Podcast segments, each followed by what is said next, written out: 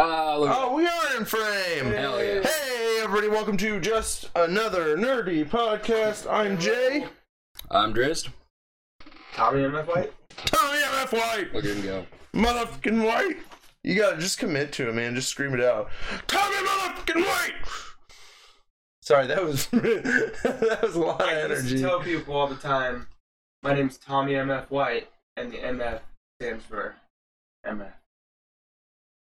Stands for what? it used to get a laugh out of tons of people. Stands for MF. yeah, Just MF. yeah. Okay.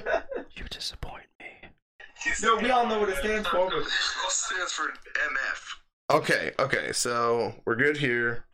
Open up comments. Actually, I'm going to share this out real quick with the world. So if you guys bear with me for a moment. So, okay, guys, just to let you guys know, this is just another nerdy podcast. Um, you can download us on iTunes, Google, Stitcher, and iTunes. No, I iHeartRadio. And Castbox. and Castbox. You can also that's our home site actually. See, they let you put everything free on there, Ah. which is really really nice. Everywhere else wants to charge you money and or will only let you do like 5 episodes or an hour or 3 hours. It's really dumb. So Castbox is 100% free. So check us out there. Give them some love. Jay, did you pay money to get our stuff on other? No. No, you don't have to so like I so how this works is is um iTunes, Google Play, Stitcher, iHeartRadio, they are not a host site. They will just upload all of the information. You have to you have to upload everything to a host site and then you give them what they call an RSS feed, which is basically a website Okay. and then they download the, all the information from there and put it up on their site. So, um, including like the the stuff. So, but all of the host sites, so like Podbean, um, I've forgotten all the other ones, Castbox. Um, there you got to put them up there. All the other ones outside of Castbox will try to charge you in some way. Hmm. Castbox does not charge you in any way. So Castbox is pretty dope. Um, so yeah, and then you can watch us live on YouTube every Wednesday at noonish. And then just in case you guys are ever interested, we also do a um a writing podcast randomly at my Twitch page at JDeem.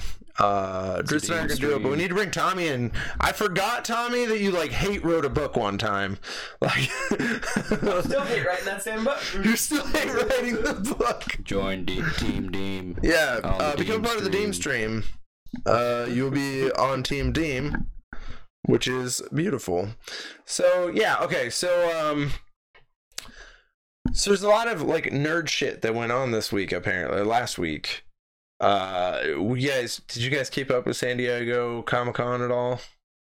Not super. I watched all the nerdy movie trailers. That's that's the main. Yeah. excited for those. Did you? Shazam looks like Yeah, Nate, did you get to watch Dritz? I'm sorry. Did you get to watch um Shazam or Aquaman trailers? Uh, no. Okay, they were uh, they were pretty good. really? Yeah, I think um so if I were to analyze DC, my biggest problem with DC and I I call it the Dark Knight fever uh is this idea that um everything has to be over and hyper realistic and has All to be explained. Super, super dark and Super gritty. It's not always just dark and gritty, but it's this idea that it has to be extremely grounded to the fact that everything has to be explained scientifically. So I was really worried about Wonder Woman initially because they were talking about what they wanted to do with Wonder Woman was they wanted to make the Amazonians part Kryptonian, and that's what explained their superpowers. And I'm like, guys, that'd be dumb. fuck off like stop stop trying to over explain things let us suspend our disbelief like that's why i feel like it's become this idea because the dark knight did a really good job of grounding things Mhm. and there's also my firm belief as to why christian bale should never have should never be batman in a justice league format because the chris nolans are completely grounded Mhm. And Like, that's- that is possible. Yeah, that's a that is possible. So to put Batman next to an Amazonian like part goddess to put um Batman next to Superman or Green Lantern Or Makes- Martian Manhunter. Or, to to put to put Chris Nolan Batman next to them makes zero goddamn sense. Like it just it breaks the reality that is built into those movies. So be delightful though. so I was really really worried. Yeah. I was. I was really worried. And then they did Wonder Woman the way they did it and I was like, okay, this is awesome. And now it seems like Aquaman and Shazam are going to follow suit in the fact that and it, and it's going to take away all of the darkness or most of the darkness and and have a brighter feel, which is interesting because like I think uh, the director of Aquaman is James Wan. Uh, he directed was it Insidious or Yeah. directed Insidious. He directed uh, some of the Saw movies, Hmm. and now he's doing Aquaman. And you would think the guy who directed like some really dark, creepy shit Would would want to make it dark would follow suit. But no, he's it looks so fun. Like Aquaman looks awesome. Like I, I know there's a little bit of hate on the Black Manta costume. Um, because he looks he just looks unproportionate. Like My um favorite thing to come out of all the Aquaman stuff is everyone photoshopping it online and putting Mermaid Man in there. Plays Aquaman. Oh yeah, I've That's seen that. I've seen like four or five of them. Christopher Goodrich, hey, the three bearded musketeers. I okay, I can dig it. um, You're so also not wearing your glasses today, Jay. no, I've been doing contacts lately. I've been trying. I've been less lazy. I'm coming out of a lazy hole. Uh, Uh, and I think I'm just crawling into a different lazy hole. But hashtag life. yeah, so um, Aquaman trailer really really good. Black Manta looked ridiculous, but I almost think that it, it works. because it, it's just owning this idea that this is a fucking comic book movie. It's supposed to Like, be like the fucking comic It's book. committing 100% to it.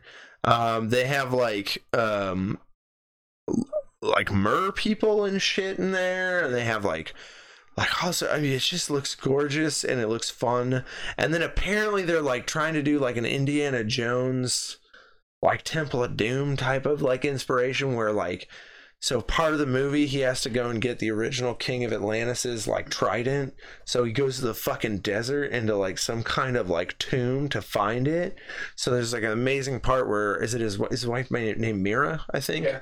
Mera jumps out of an airplane and the pilot's like, "What is she doing?" And he goes, "Redheads." Jumps out, and then he does his just from the Justice League movie, where he's like, "Wow!" Like his like yelling, Yeah. screaming.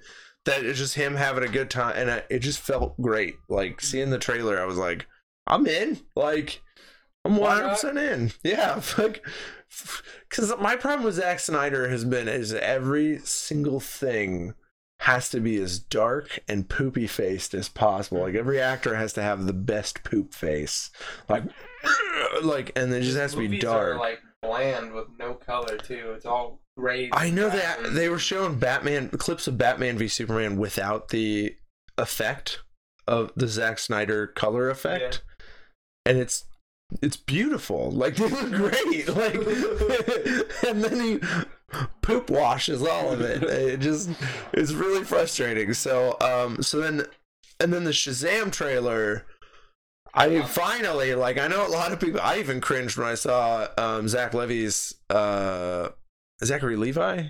Yeah. It's, Yeah, Zachary Levi's um, initial costume picture because it's a padded muscle suit, and and it looks like really weird. But in context of the trailer, it's just it's mm, it just works. He Uh, buffed out quite a bit for that he did too. buff out, but Because the last thing I saw him in was Chuck, which is one of my favorite shows, and he's like skinny, scrawny, nerdy dude in that show. I I don't know. I always felt like in Chuck that he was like more fit for the outfit that they put him in. Like Yeah. he was like bigger than the out, so almost like they were trying to put eye candy out there, but have have this decently fit guy Mhm. be nerdy and ridiculous. The thing that so the thing that I I know is not going to translate well is the day that you're going to have Captain Marvel meet. Um, so like Zachary Levi, Levi's Captain Marvel meet um Superman, uh Henry Cavill Superman because Henry Cavill is muscle. Like he is Mm-hmm. straight muscle. He is hairy man muscle. And to put him next to Zachary Levi is going to be you- not quite. If you see Henry Cavill in the Mission Impossible trailers, I know. in that that bathroom scene where he fights Tom Cruise, he's just ripped. I love the the quote where she's like, you know, you prefer a scalpel, I prefer a hammer, and he comes out and he's like, "Bah," and I'm like, oh, that works. Which apparently that movie's already gotten like a 95 on Rotten Tomatoes. Oh wow. Yeah, so I, but that's pre-audience. Yeah. So it it gets released on Thursday. I've not watched any of the Mission Impossibles, and it really frustrates me because I need to, but they keep coming out with more that are on top range. I bought You really don't need to. I bought the collection for thirty bucks. I watched all the originals. One is just okay. Two is pretty bad. Three's okay. Four was okay, and then five, which is the one before this one, Ghost Protocol, was really good. I heard three, four, and five were all fantastic. Three's No, got yeah, Henry like- Seymour Hot, Hot. Philip Seymour Hoffman. Is Philip Seymour, Philip Seymour Hoffman. Henry Seymour Hoffman. They're all pretty good. They're it's not my favorite movie franchise, but I well, I just really want to watch it because each Yeah. one looks better, and it, and it's getting to the point where it's almost like Fast and the Furious stunt level, yeah. where each movie they have to show Tom One Cruise my- doing something absolutely I- batshit I crazy. watched uh, Chris Stuckman's review on it, and it's one of his favorite action movie franchises.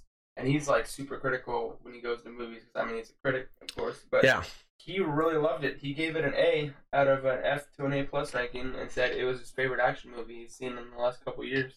Because apparently each stunt is just bigger and better than the one before it in the movie, and then each stunt is like the best they could have done it.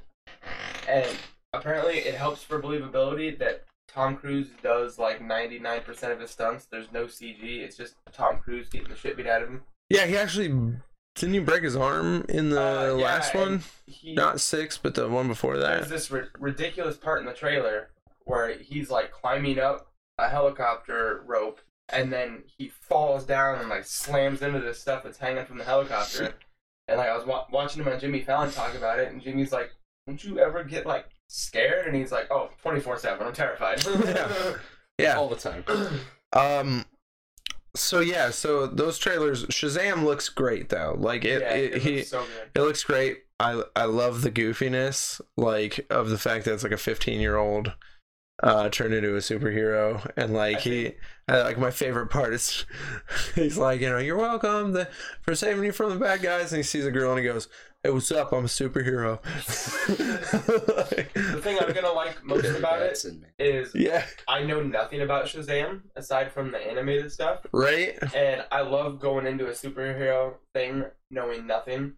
Like with uh, Marvel's Cloak and Dagger TV show, I'm super enjoying that. They're, Are you? I haven't watched it. They're on like episode eight. Dritz doesn't like it. The reason he I'm says it's okay. super enjoying I'm it is translating. because I know nothing about Cloak and Dagger. Okay. So like I went into the show blind. I love the idea of of the show. It's cool. Like the superheroes are rad. I cannot get past the dumb bitch they have playing Dagger. I fucking hate her stupid face I like her from the dumb fuck bullshit fucking Disney Channel. I had to watch her dumbass fucking face on TV for more than five fucking years, whatever dumb fucking show she was on, because my little sister loved the fucking Disney Channel. I can't fucking do it, Tommy.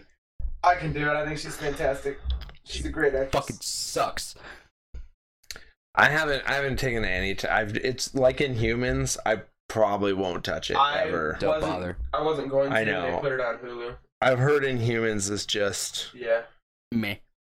And he- horrible, Trash garbage. which sucks because one of my favorite guys from Misfits is on there um as the bad guy. the dude from Game um, of Thrones. yeah, there, yeah, The that that's him. dogs. Yeah, that's the Yeah. guy from Oh, is Misfits. it? He was yeah, in he's from Misfits, too. Misfits. Uh, uh, like I've I've just been seeing people pop up from Misfits here and there, and I'm like, wow. Like I've been watching actually. So I stopped mid season two of Preacher, and then I started picking it up last night. And there's a dude from the later half of Misfits in there as a vampire, and he's amazing. Fuck your sister for a piece of cheese. You don't like cheese. Makes it worse, you sick fuck. I I bet you're a fan of uh, what's his name? What is the main? Um, it's that really fucking trolly kid. I can't remember his name. I can't either. In the sh- it's Mickey, isn't it? Yeah, I think so. Yeah, Mickey. I I love. Mickey. Mickey's beautiful. Like one of my favorite episodes where they're all sitting on the roof and Mickey's lotioning himself up like a douche. Like a douche. Who fucking does that? And they just wrote Mickey out and I was like, I hope you all burn in hell for writing Mickey out. That character was amazing. It was the best part of the show. I've been trying to watch it since he left the show and I can't. Like I really can't. Like uh, we were talking last week about Shameless, and as much as I, I, I that show, it, I don't like it, but I can't stop watching it. Saturday is the release of season eight on Netflix, and then in September, season nine starts. It's not that I don't like the show; it's a good show. It's well made. The acting is amazing. It's just It's hard. it's hard to watch. Sometimes there are things like I know people who quit watching because of like shit Frank did. Like um the one the number one like killer of viewers that I've heard of so far is when Frank Frank uh, Gallagher is the number one killer of viewers. Frank lets that woman with the heart die. Like, th- there's a woman with a heart issue, Mhm. and like, I don't remember why he needs the heart, but he like ends up stopping her from getting the. Oh no! It's so he can collect her fucking money. He's gonna collect her insurance money or whatever after she dies. So he stops her from getting the heart, and she dies. He, she dies when he has sex with her because he knows it'll kill her. And then he goes to collect the insurance money and it's just it's it's it's such a low feat. And it, it's like it, a lot of, for me though. I just kept going. Everyone else stopped. That's where they like. My sister was like, I couldn't for a really long time. I could not continue. So she had to kind of forget it. And and for which is funny because like the reason why I stopped watching Breaking Bad for a very long time is when Walt watches Jesse's girlfriend just OD. die. Yeah, he just watches her OD, and I was like, "Fuck Walt." Spoilers for a show that's been out since 2000 Yeah, if you haven't been watching It's completed for like Breaking Bad, yeah. Spo- spoilers for Better Call Saul, kind of. I guess. a little bit. I I don't know. I I stopped watching. I stopped, and then I I've been trickling in, but I I realized when I came back how much I hate Skylar, like his wife. Join the rest of everyone who's ever seen the show. I ca yeah. I don't know what it is, but I think Skylar's the worst. And I can't I can't do it anymore. And Walt is just amazing because he's almost like Frank but evil. Like Frank's just a dick. Like he's a well intentioned dick who will like Frank do terrible agent things. of chaos. He's an agent of chaos where Walt is just straight evil. Like he's he's evil personified. It's There was, someone had an evil, man. article out a while ago asking, eh, you know, was he ever a good person? Or was it just who he was pretending to be? Yeah, he was just pretending. He's like, was he truly just evil from the start? Um. So another thing I was going to talk about, and this is actually what I named the episode after. Uh, is it James Gunn? Yeah, James Yeah, Gunn got fired. Uh, the director for Guardians of the Galaxy.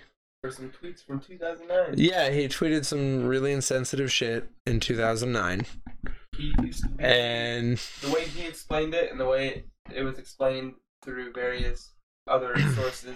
He used to be one of those shock and awe people. He would he was a troll.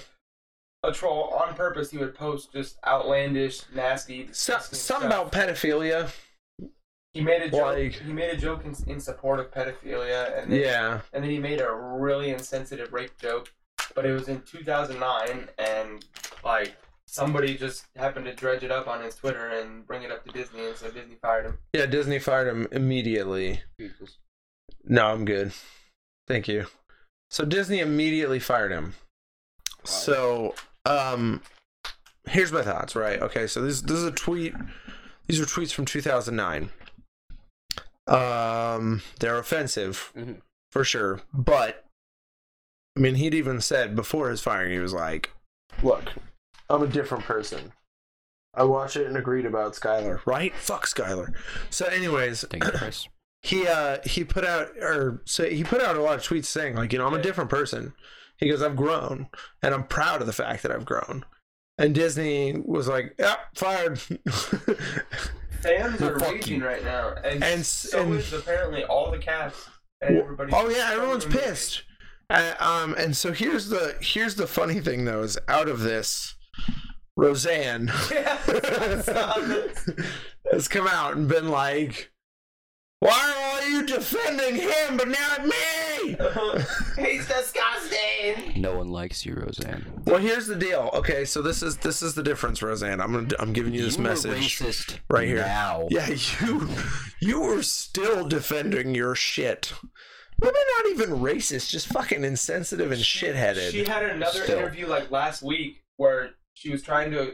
They brought her on to ask her questions. She's still excusing her shit. And yeah, literally, they were like, "Explain yourself," and w- instead of explaining herself and like apologizing, she just doubled down on it. Obama.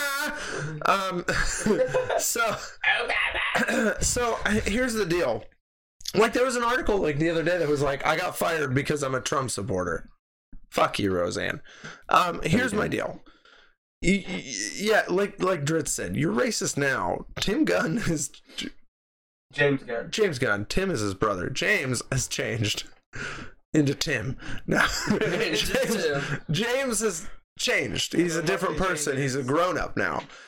And so He's a full person. here's my here's my beef, Disney. Tell us what your beef I'm is, addressing you. Uh, Like it's Wendy's. you don't have a lot of really fucking good directors. You have some, but you've burned a lot of bridges. Like, so they've got, so there was James Gunn, who they still have, they still have Taika Waititi, and they still have Ryan Coogler. Those two have only done one movie, so we only have proof that they can do one really good movie. And then they've got the Russo brothers. Yep. That's it. Like I Ant Man and the Wasp was all right. You know, your other movies are all right, but you know, right now you only you don't you have a handful of people. Used to have I didn't see Edgar Wright. the they burned bridges with Edgar Wright, Mhm. and then they had um who's oh so on the Mar or on the Star Wars side of things they had the Phil and Chris Lord. Mhm. the guys who did the Lego movie, they did the 21 and 22 Jump Street. Those guys, they had them for solo and then fired them. So they're burning bridges with extremely talented directors. They would have made Solo campy and fun. Yeah, yeah, they just, I don't think they wanted to go with the vision that Disney wanted to stick with, which, They had Dong Lover in that movie for Christ's sake. which I'm just gonna say, um, was it Ryan, Rian Johnson? Rian Johnson? Yeah, Rihanna Ryan. Um, so why the fuck would you fire those two and keep him on to just rape the shit out of the second? I'm sorry to say it that way, but they just destroyed the second uh Star Wars movie and like everything that it was supposed to be about. So I it just it's mixed messaging. Now Philip DeFranco brought up a point that uh it's possible right now they're trying their hardest not to rock the boat because of the fact that um they're buying uh Fox right now and they're like they're in the closing Yeah, deal. they had a. Comcast is out. There's like a shareholder meeting today. Yeah, there's a share, shareholder meeting. So they're trying their hardest not to not to Piss off their fan base. yeah, fuck everything up. But you did kind of fuck things up. The only thing that really pisses me off is the fact that no matter what, though, th- they're gonna get away with it. Like, like my my first thought is, oh, boycott Guardians Galaxy three. That's gonna be like two or three years from now. Like my anger is gonna be far subsided by then. You do not understand the bounds of my rage. I'm just saying though, like 90% of it, of the people who are pissed off right now are still going to go to Guardians of the Galaxy 3 in 2 to 3 years from now. I was dissociating when I saw the second one, so I remember sitting in a dark theater, staring at a screen full of colors for two hours, and then leaving. it's that's I mean that's the movie though. You did. It's- Miss Mug. yeah. I, I mean, there was one. There was one scene I remember specifically, mainly because it snapped me out of my dissociative fugue. To piss me off, What was it? it was the tape, the tape scene when they're placing the bomb. I think Oh, you don't like the tape scene?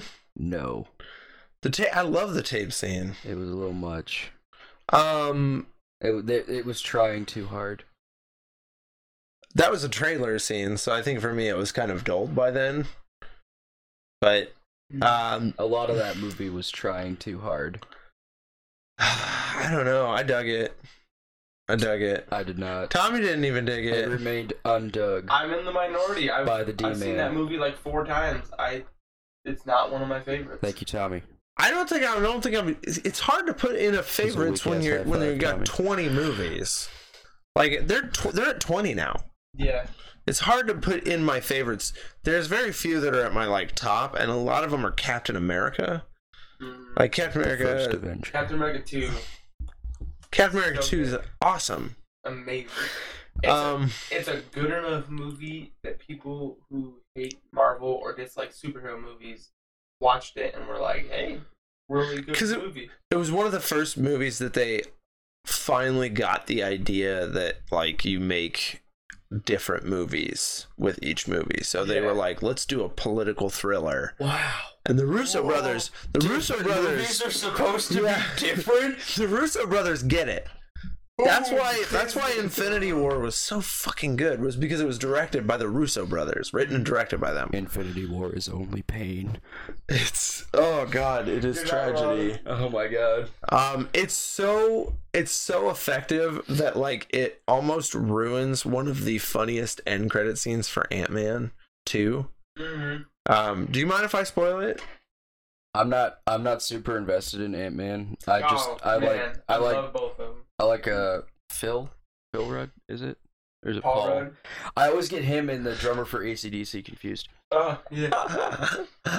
One of them plays a superhero for movies, and the other one hired a man to kill his ex-wife. oh my god, Yeah, he's on trial Ah. for it right now.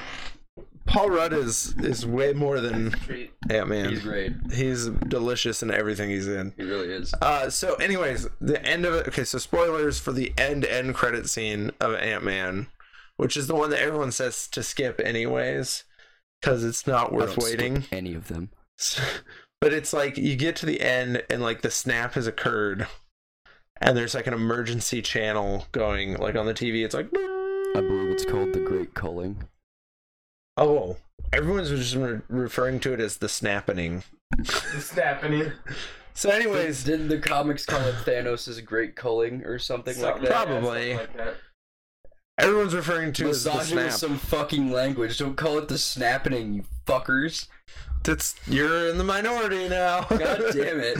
So, anyways, they snap, uh, and it's at the end, and and it's so they they like they said they program this ant to go through all of Paul Rudd's daily routines while he's on house arrest. So, so you constantly keep clipping back and referring to the ant playing the drums. 'Cause he- Playing the drums on, I I think it's Guitar Hero or It- something like that. I'm pretty sure it's just a an electric drum kit. Everyone was like, "It's Guitar Hero." He's not near a TV or anything. Yeah. He's just in the middle of the fucking hallway. It's just an electric drum kit. You can just plug some headphones into it, and you can hear where you're. So the ant sitting there with the headphones. So at the end of it, though, it's at the very end scene. Because yeah, like you would assume now that he's been home, they would have just like deprogrammed the ant, but no, no. They just left the ant going. So at the end of the snap, it's like emergency broadcast stations. Boop, and then it gets over, and there's the ant still fucking playing Yeah. the drums. A lot of people didn't like that scene. I thought it was hilarious. Well, so it's it's the it's the fact that like Infinity War was so strong that that emergency broadcast signal causes extremely mixed feelings. Yeah. Like you want to laugh, but you're also like, "Oh my fucking god, it's the end of the world!" Like Half of the universe is dead. gone. They're just gone. You just The best end credit scene is still the Captain America one when he's like, "So you're here. You watched to the That end of the Marvel Spider-Man movie." Homecoming. yeah. God, No, it's- those killed me. he just Today comes out and he goes, about disappointment. he just got we're to talk about disappointment. yeah. It was the best troll yes, it was. I've seen it a lot. time. Everyone was like, "Yeah, it's not worth it." I'm like, "No, 100 percent worth it." Actually, uh, watch it. It is 16 movies in. And then they decide to troll us. they fucking troll you hard too. I think I think Howard the Duck at the end of the first Guardians of the Galaxy was a pretty hardcore troll. Yeah, my buddy and I were just like, "Oh shit, it's Howard the Duck." Do you know who played him? Howard the Duck. Seth Green yeah. voiced him for that. Good job. He's Seth good. He's good at doing amazing. voices. Seth Green is a, a, a magical man. He's in my favorite video game series. That's right. Oh yeah, he is. I remember. He- he's in Mass Effect. He's like the pilot. He plays a character named Joker. I don't. I don't play Spunk Gargle Wee Wee games, so Uh, what did I? What did I? I start something? No, Super Mario World. Sorry, we already talked about that. we're talking about Super Mario World. I played some Super. I got the SNES Classic, which is my jam. So what pisses me off is there are shirts out there that have the NES Classic or the NES controller, and it just says classically trained, and I'm like, where the fuck are the SNES Classic controller Right? shirts? That was my growing Yeah, that was my classically trained. Like I had four buttons, bitch. I deal with it. I had a NES Uh. up, but when I did, I was young enough that I don't remember.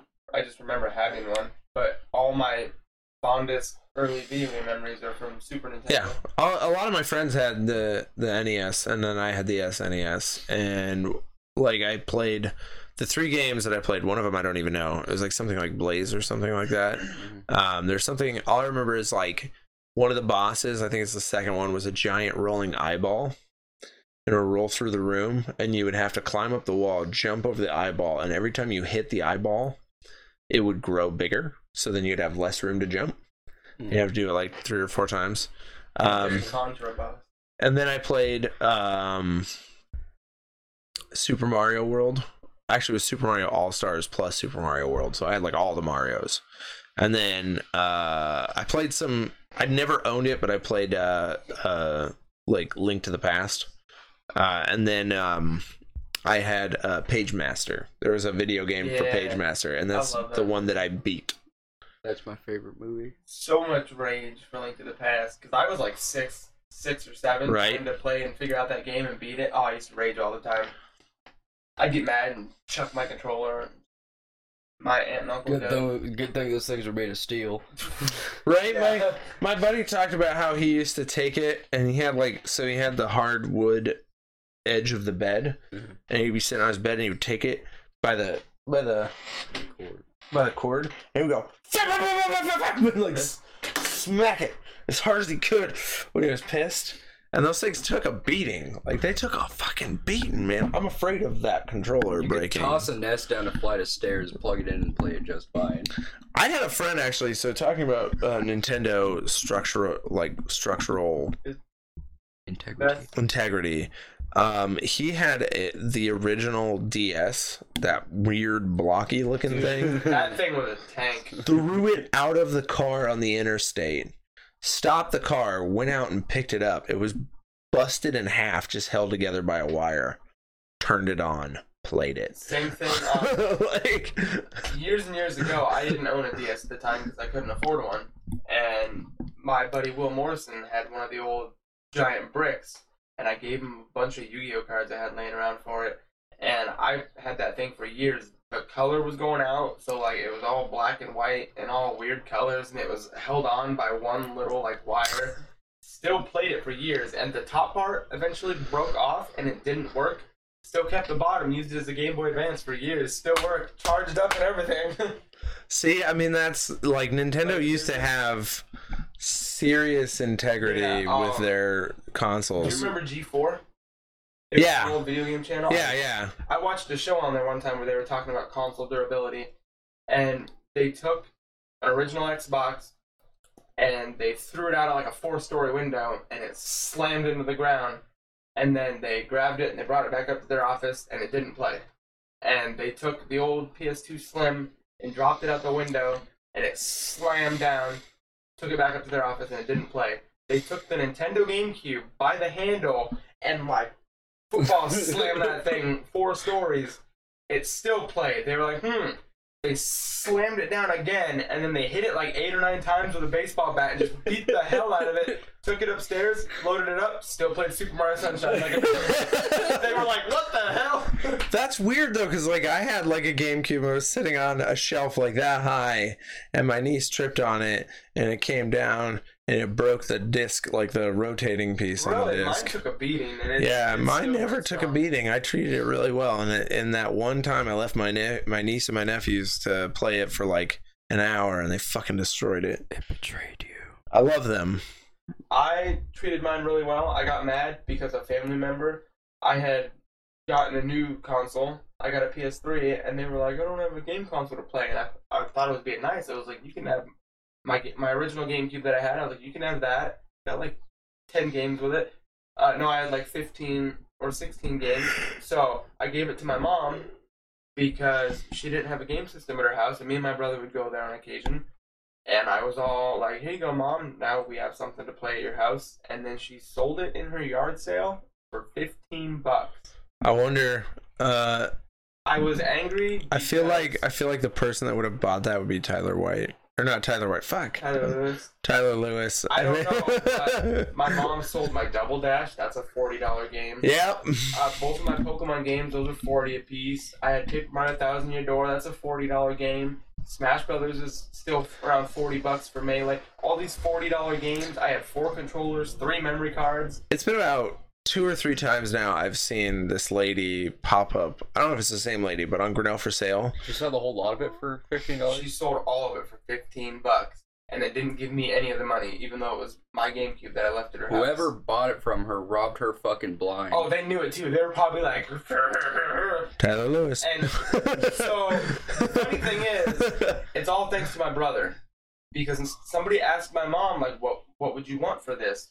And instead of calling me and asking me what it's worth, my mom called my brother, and my brother was laughing his ass off over the phone when he's like, fifteen dollars seems fair." And so my mom sold it for fifteen dollars. Your brother's the goddamn devil. My brother thought it was the funniest thing in the world.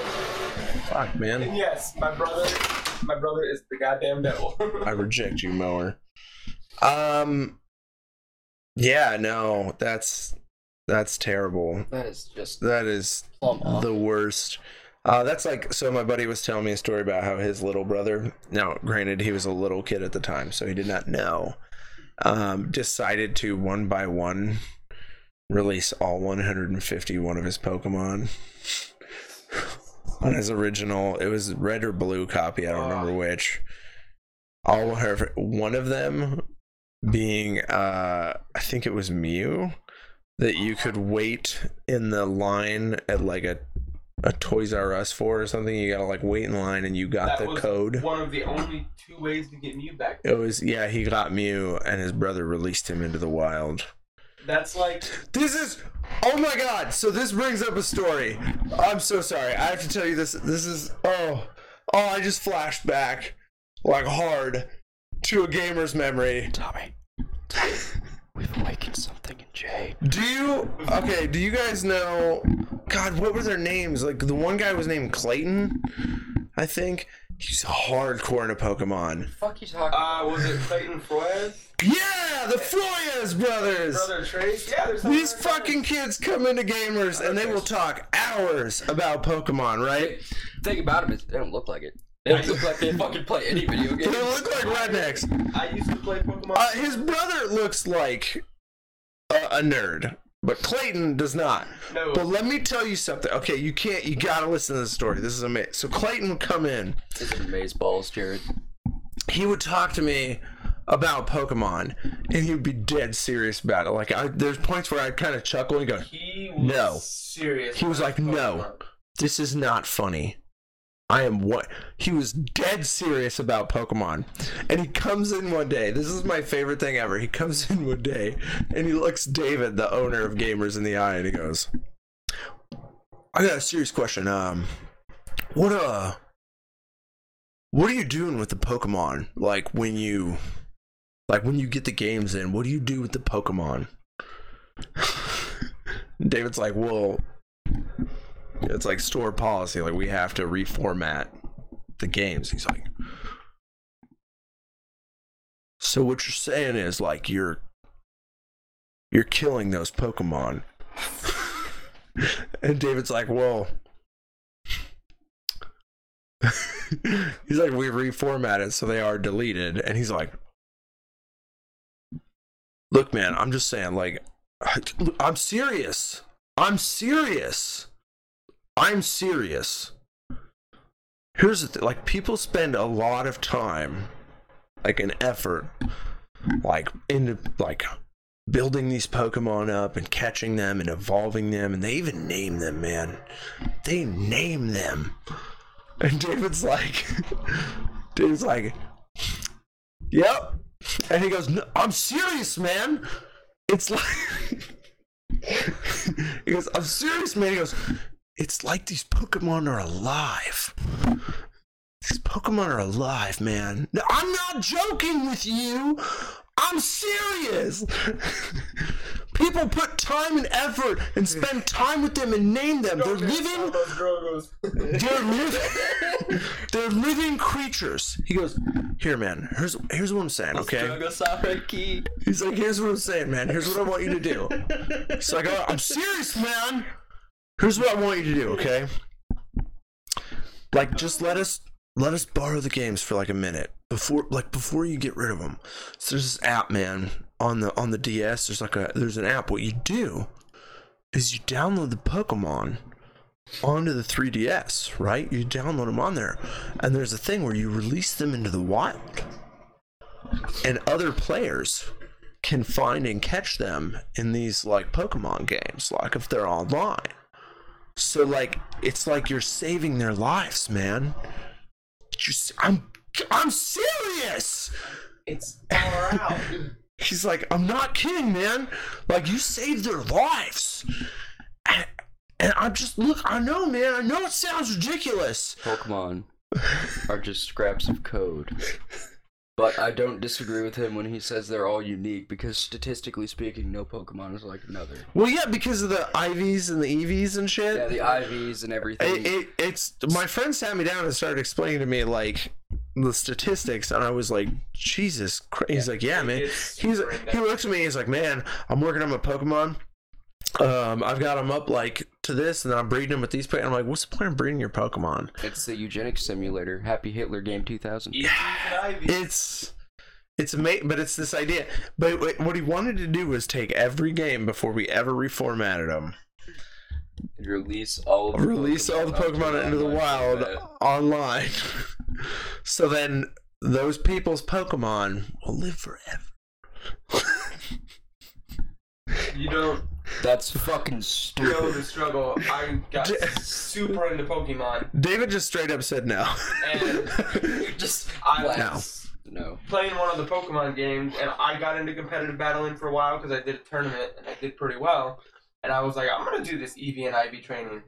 You have to catch the same Pokemon like 400 times till you get one with the right nature, and then you gotta fly to this dude, and he'll tell you all the It's EVs, or he'll tell you yeah, yeah. whether your Pokemon has good EVs, and then you have to take that and you have to go find a Ditto, and you have to catch Ditto after Ditto after Ditto till it has perfect EVs, and then you get this certain item that you give to one of the Pokemon, which lets it pass down its IVs, and then another item lets it pass down its moves, and then you have to breed like 3,000 eggs till, and you have to hatch each one, which take like 3,000 to 10,000 in-game steps and you have to keep hatching them till you get a baby with the perfect EVs. So I had And nature. in and nature moveset. and all that. I had a thousand hours in on my Pokemon X and Y just breeding. I had three different competitive battling teams. I spent so much time, and then after I was done with all that stuff, You just cut the edge of the disc. they came out with this item called a power save that one of my buddies bought. And literally, he plugged his X and Y into this power save, plugged it in- into the 3DS, hit three buttons, and every Pokemon he had was level 100, shiny, max stats, max EVs, max IVs. And I was like, Do you not see my play clock? Do you not see my play clock? And he's like, Yeah, I've played like three hours. It's bullshit. I was angry. I uh yeah, no, that's one of the things I actually appreciate about the Pokemon series is this idea that like it can be as simple as you got to catch them all. But if you want, you really can complicate the shit out of the game and play it. Like You if you make it if your you get life. into it, There's yeah. like 800 Pokemon now, so catching them all isn't simple. I know a guy who's Pokemon master. He has caught every Pokemon in every game since they since he started playing. That's my friend Will did that. That's a true Pokemon It master. sucked because to transfer from the Game Boy Advance Pokemon games into Diamond and Pearl, which me and my friend Willie helped him do, you can only transfer six at a time, and then you have to do this awful, awful mini game where you throw Pokeballs at him to catch him, and six at a time when there was like 398 Pokemon. Pokemon's trolling you like Awful. a bitch. Yeah, That no, it takes took a forever. So, so I mean, it's just like to me, I, I appreciate the idea that you can make something like really complicated Yeah. or simple. Like it's up to you. Um, and it's it's interesting to think about the idea that like something so simple can also be so deep if you Yeah. really look into it. It's not like like Skyrim's just great because you get to like walk around and shit, and you got different characters you can make. But Skyrim is what Skyrim is, you know. Um, Roam the hills like a fucking lunatic, killing everything you come. right. I thought about that. Like someone brought up a point in the game where like, how many people have you murdered? And I was like, I haven't murdered. Wait. There's a thing in the settings that tell you how many murders you've committed. Are you serious? Yes. I did not know that. So You will also it tell an you? for bunnies slaughtered. Will it? Tell, I haven't killed a lot of bunnies. I kill every fucking rabbit I see in that game. Do you really? I want to see how high I can get that fucking number. I I gave gave him up. with a blade though. You can't shoot them with a bow. It's. Oh, You fuck have to that. Slaughter them. oh man, So, I'd sneak attack shit out of those bunnies.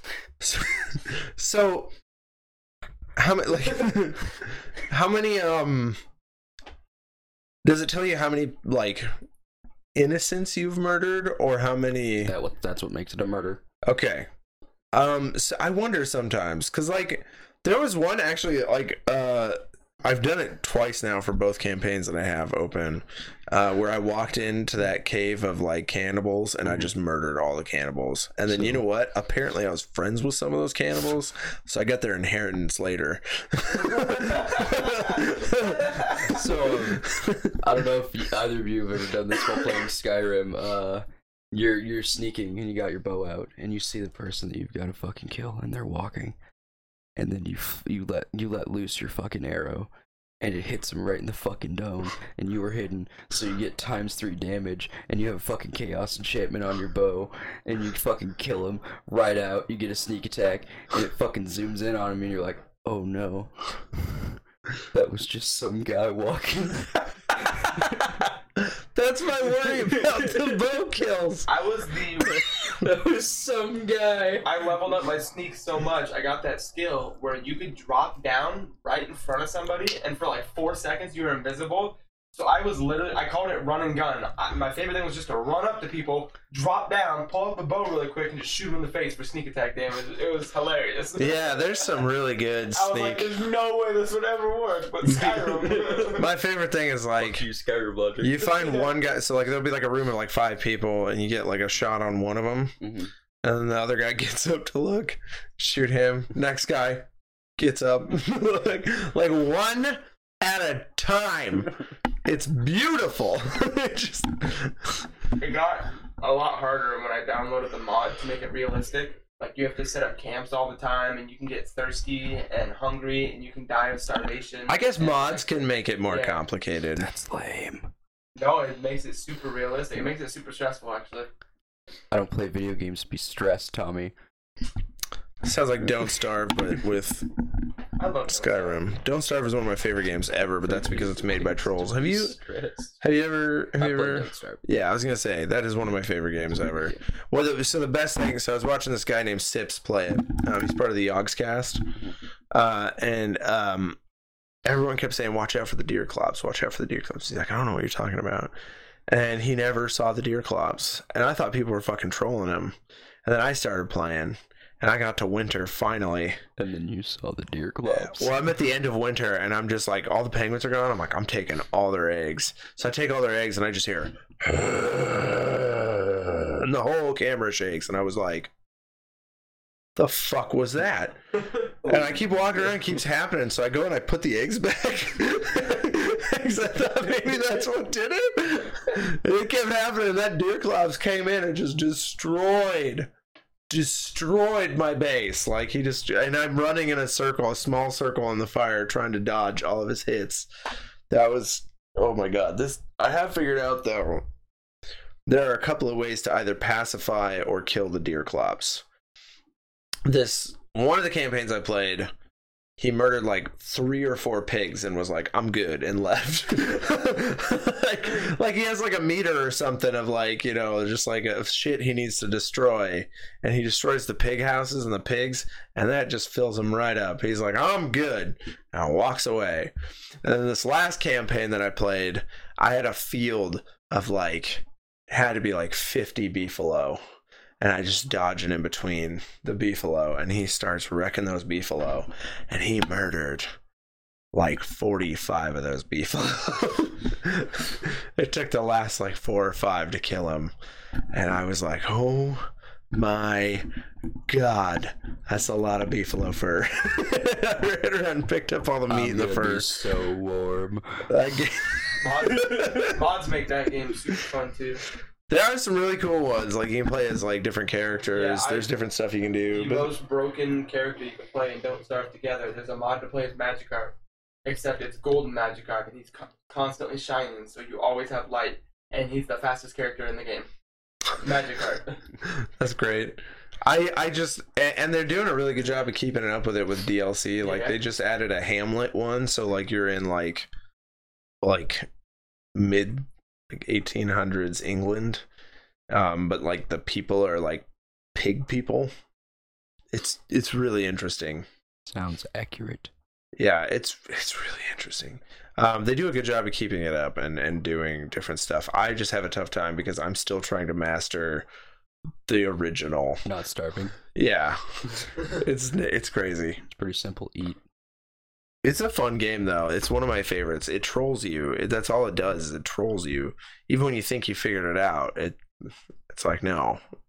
And then and then I went over to Don't Starve Together and played with some friends and I was like, you know, I'm the most experienced player, so I'm like telling everybody stuff. And I hear my brother-in-law over the mic, you know, he's like, "Hey, uh, I found these footprints." I'm like, "Yeah, if you follow them, you'll find like this snuffleupagus looking thing.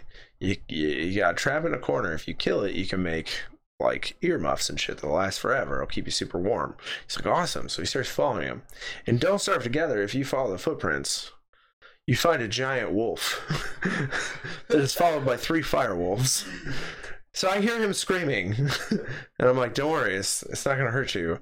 He's like, "Nope, nope." And what does he do? And we uh, keep in mind we were like way far into the game at this point, and he brings the wolf back to base, and it murders two of us. We finally get killed, and then it destroys our base. And the firewolves destroy our base and then kills the last of us.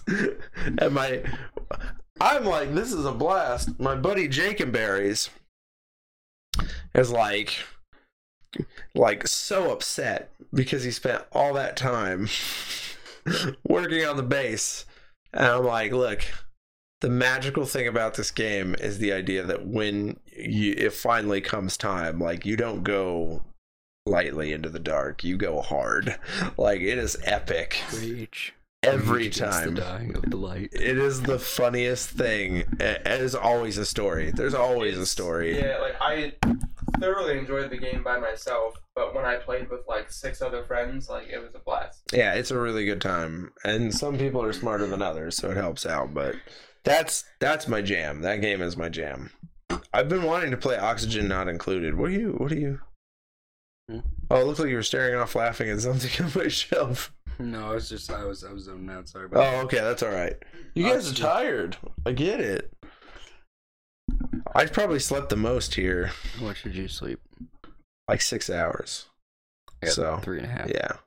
I was I was up till about two thirty watching Preacher, and I was like, I gotta go to bed. You were just I'm at asleep, zero and right then now. you got here. yeah, we're at zero. I fell asleep for like an hour, and then I woke up, and it was such a deep hour of sleep. I freaked the fuck out, and I was like, "I'm late again! Oh my god!" I just sprinted out the door. And so I threw on sweatpants, even though it's like a billion degrees out, and then I was like out the door. I was trying to put on shoes as I go out the door. Then I ran back in for the blue controller. Yeah. I ran back out the door, and then I was running here, and I looked at my phone, and I was like, "Oh, I still got 20 minutes. Why am I running?" yeah, did you did you bring that Nintendo cable you were talking about? Oh, I forgot the box. It's Okay. home. Don't freak out. Don't worry. I'm, I was just asking because I was like, hmm. I was tired, and I, I remembered one of the things. I get you. I actually Well, the controller I can give my dad. So what? I actually woke up late. Yeah, I because I was like, is he?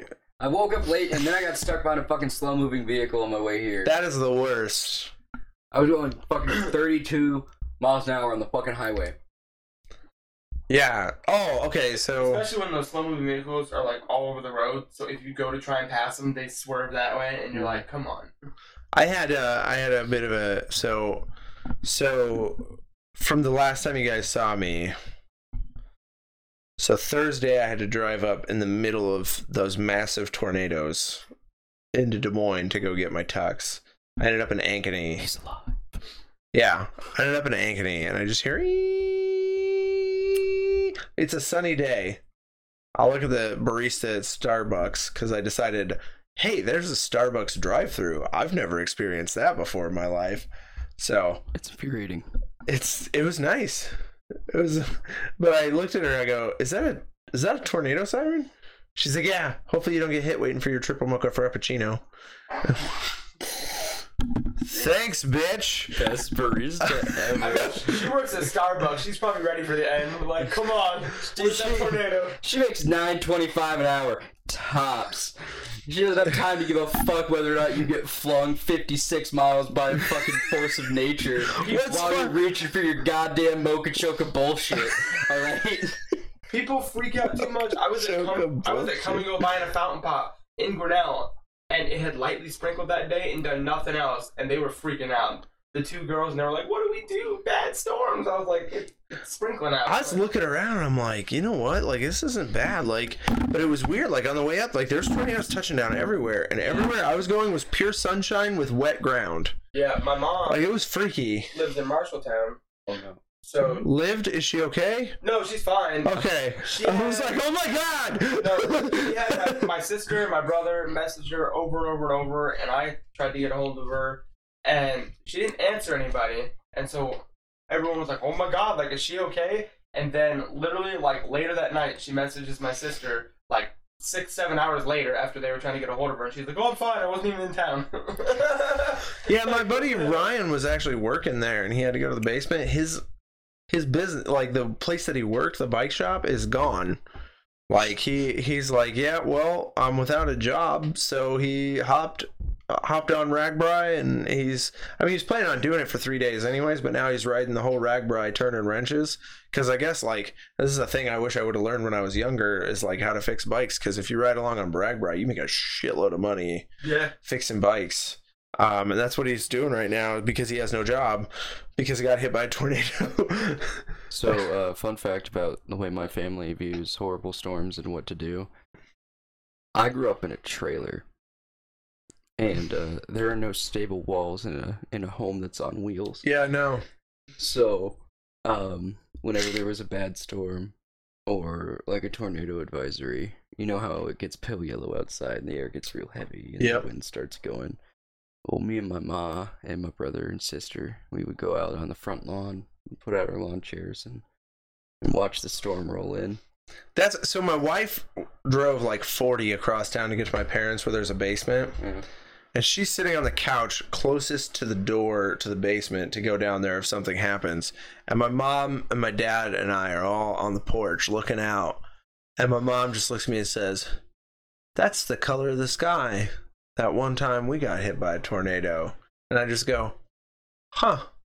and my wife's calling her mom like it's her last day. and we're all just like it's just something in your eye own blood to just fucking go outside and look. You just Right? don't fucking Like- care. So, like, you know how many people got really good coverage of those tornadoes? A lot. My mom shared me. We're outside with a cell phone coming straight out of going, My mom.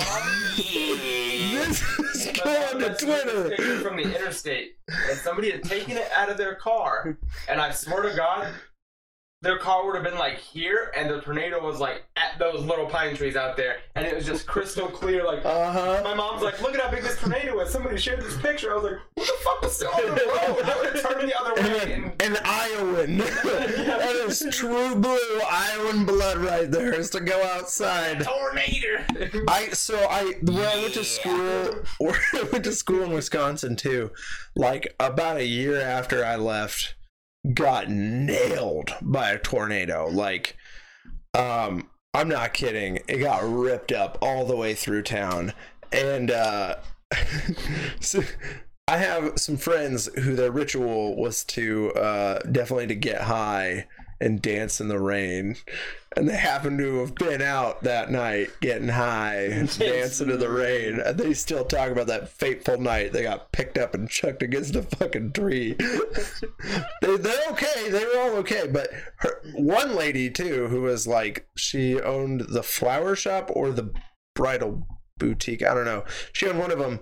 Um, she was at home. Her husband was out storm chasing course it was. and she was she's on a two story and so she was on the second story and somehow the bottom story got ripped out from underneath her and she fell into the middle. And like she fucked up her back bad. Like i mean she had to like get like rods put in there and shit. So i mean it was bad for her. Nobody died fortunately but she got messed up. And like the last story that i have from that is my buddy's friend um she was out driving and she her car got picked up. She ducked under the the steering wheel. Her car got picked up and chucked into dunkin donuts.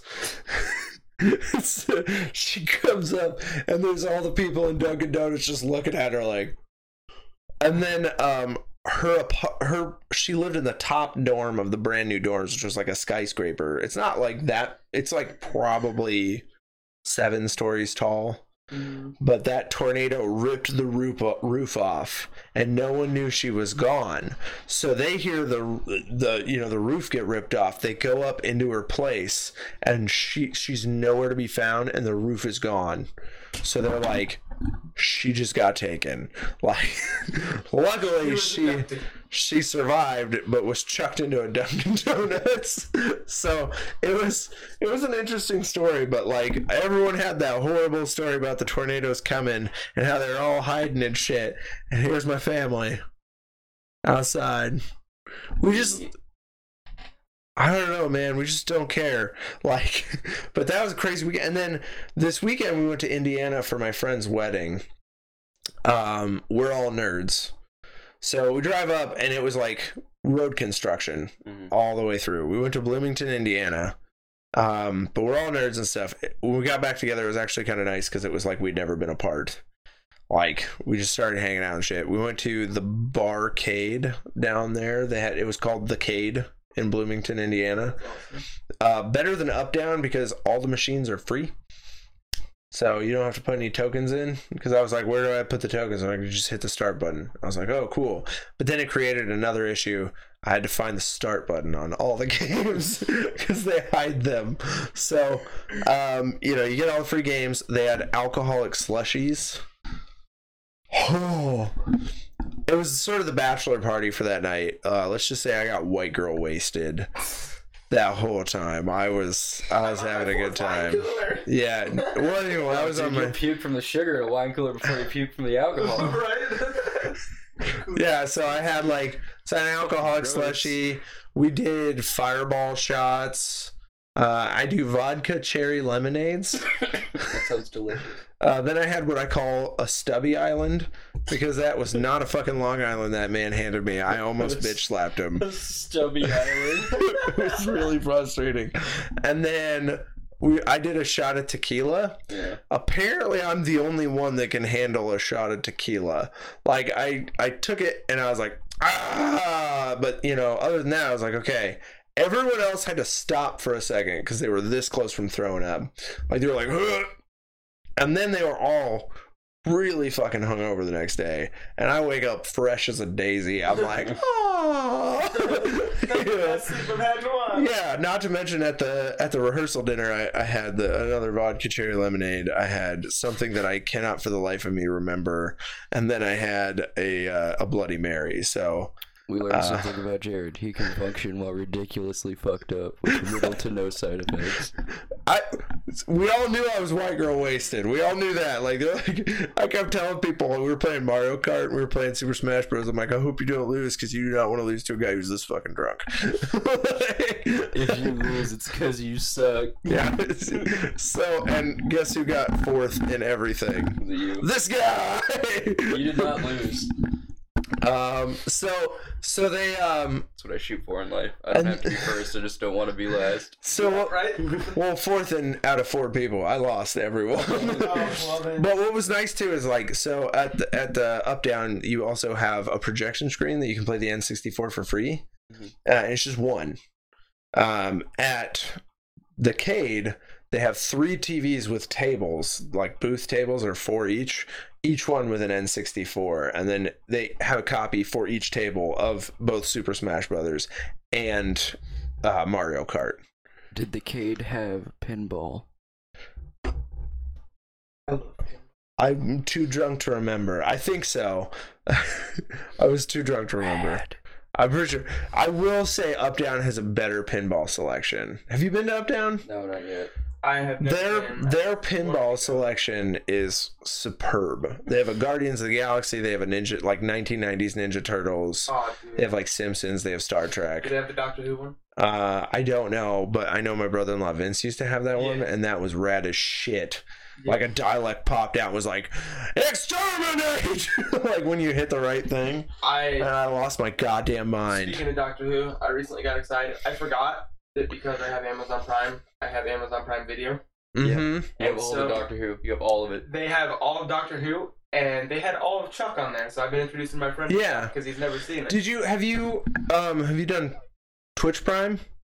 uh, yeah, I have. Twitch I was Prime. gonna say you get free games. Yeah, Um, they stopped though. They said they were gonna do one for every day of the month or every day for this month. They were gonna do a new game, and they didn't.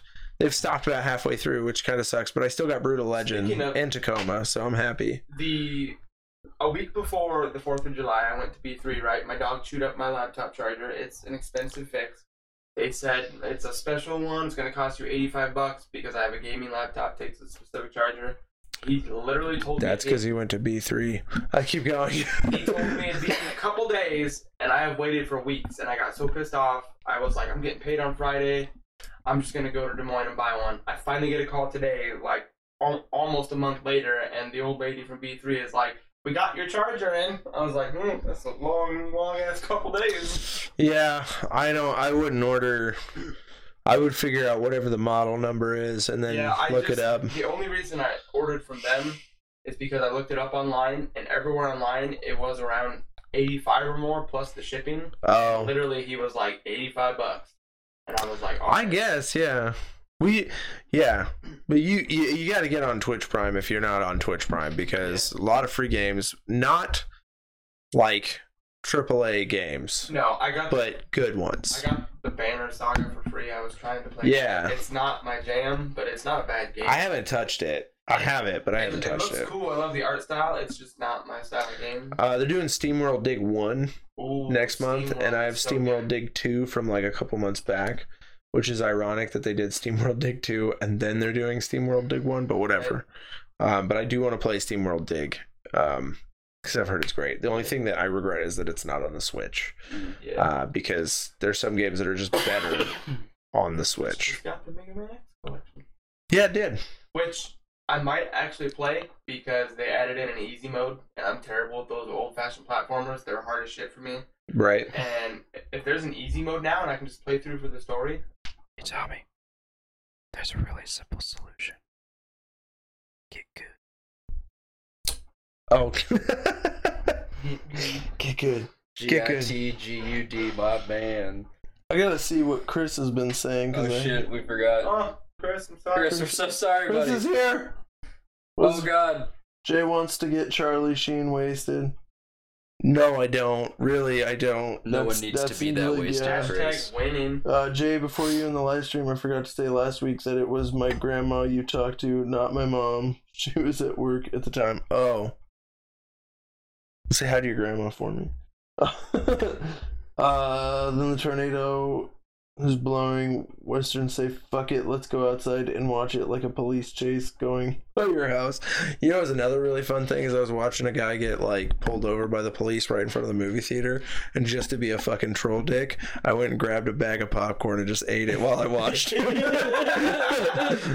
like slowly, I was like, did he did he look over? Did any of them see you? I don't know. You should just you should be like I'm going on break, go outside with your popcorn, just stand on the co- on the curb, just I wanted to be a little careful because I didn't want the police being like, "Hey, back up." So I was like, "I'm just gonna stand in the window, just stare at them as I, I just eat popcorn." They can't, they can't tell you to leave. It's amazing It's how how weird people get when someone's pulled over. Walking to work last night, and this car got pulled over on the side of the road, and there was two cop cars with their lights flashing, and then one of them without its lights flashing, and then an ambulance showed up with lights flashing. And I mean, of course, I was like, whatever. They pulled him over. As soon as the ambulance showed up, I was doing like every other person, like, what? What happened?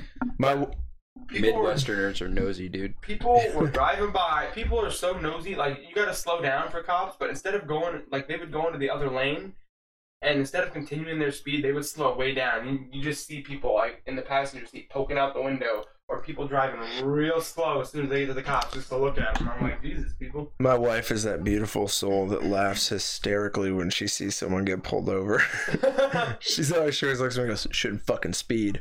And I'm like, you don't know their story. I was like, that could ruin their lives. That $75 could be what feeds their baby. And she's like, shouldn't fucking speed. Keeps going. I'm just like, oh my God. I married a monster. She's a she just laughs hysterically at anyone who gets pulled over. She thinks it's awesome. I'm like I I feel bad for people because I'm like you know like I can't afford a seventy five dollar ticket. I mean I could, but it'd be really fucking I just feel bad for inconvenient. people because they'll pull you over for anything now. Mm-hmm. One headlight looks slightly dimmer than your other one. Idea. Traffic and um, like those kind of violations should be on a sliding scale, not set numbers, based on income. So if a rich asshole is speeding through a fucking school zone, slap him with a twenty five hundred dollar ticket. Right. That'll fucking hurt him. Make it as inconvenient for him as a seventy five would be for someone in the fucking blue collar workforce. This is America. We don't charge rich people for being rich. But then all those right wing people would lose their minds. Yep. Oh God! Veterans first. God forbid we put should- equity instead of equality. We should be a little. We should be a little careful. We're getting into the politics side, and not the nerdy side. Politics are nerdy. Yeah, we should have a nerdy politics section or something, but we gotta we be can careful. start that podcast on Saturdays. We Oh man. So, so yeah, uh, I was gonna ask you though. Did you see the new Doctor Who trailer? I did. Looked pretty cool. I am super excited. I've been excited from the beginning. It's something new. Doctor Who has been kind of stagnant here lately. It's something new. People were raging when they heard it was a female doctor. Who And- fucking cares? Literally looking up the lore. It's a lot of people who Female care. doctors Doesn't have been in matter. lore forever. And one, Oh yeah. one of the things about female doctors is when they regenerated, they were able to choose what they regenerated into. Like they could choose their look. Like female doctors have been a thing in Doctor Who canon. Yeah, I like. I honestly, are you talking about female Time Lords or? Yeah, female Time okay, I was like, the mistress even implies that the doctor started as a little girl. Yeah, like it's just people are afraid that because it's a female doctor, they're gonna do all that social justice warrior crap, and I was like, just stop. Unpopular opinion. I want the female doctor to have a male love interest. Yes, please. Anyone? really? Yes, Yep, that's what Nate wants. I'm down. Fuck, fuck what everyone thinks you're gonna do.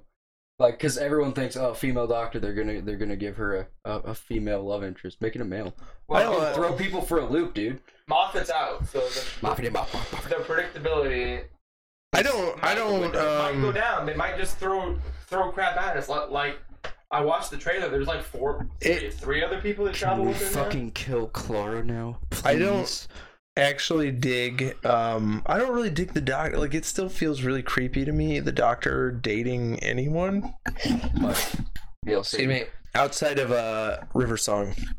Like i thought river was a good choice but like the whole um dr rose thing was a little To be fair, he hadn't met River yet. to me it was a little forced It was really forced. i don't i don't like that and then you have the fucking mickey licky ricky bitchy thing in the corner pissing and moaning about it the whole time it was excruciating I it really really liked, was this um, excruciating concept I loved the dynamic that, that Eleven had with um, Amy and Rory because Yeah. Amy loved him and he he just loved her as a friend. right Mhm. i i dug it um i just don't i think it's like i think it's weird to force this idea of this ancient alien and then some weird naive human wanting to like have a Fucking idiot. relationship it just doesn't Rory are the best it doesn't play it doesn't play for me it doesn't the play smartest companion he has ever had. I feel it's gross. I do, however, think it might feel a little more natural having a Rory hot also doctor. Puts me to shame as a man. He literally came back. he came back as a centurion and waited like a thousand plus years for his woman. Two I would.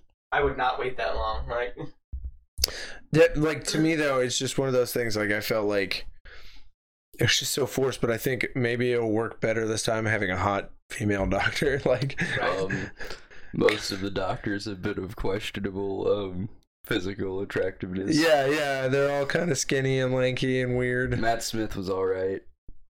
dude, Matt Smith bulked out for that Terminator movie he was in. Like, He was in a Terminator movie. in he's Was it Genisys? yeah, it was in, He's in Genisys. Terminator Genisys. He's one of the bad guys. I didn't bother to watch Terminator So- Genisys.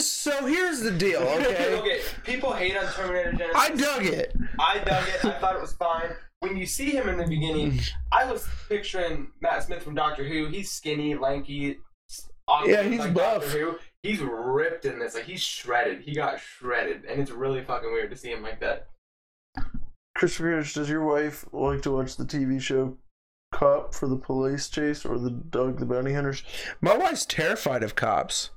One time we got pulled over because she had a, a light out, Yeah. and it was it was daytime, so we didn't get a ticket or anything. But we had a headlight out. She, he pulled us over. Totally related with my wife because they both are from the same area. Mm-hmm.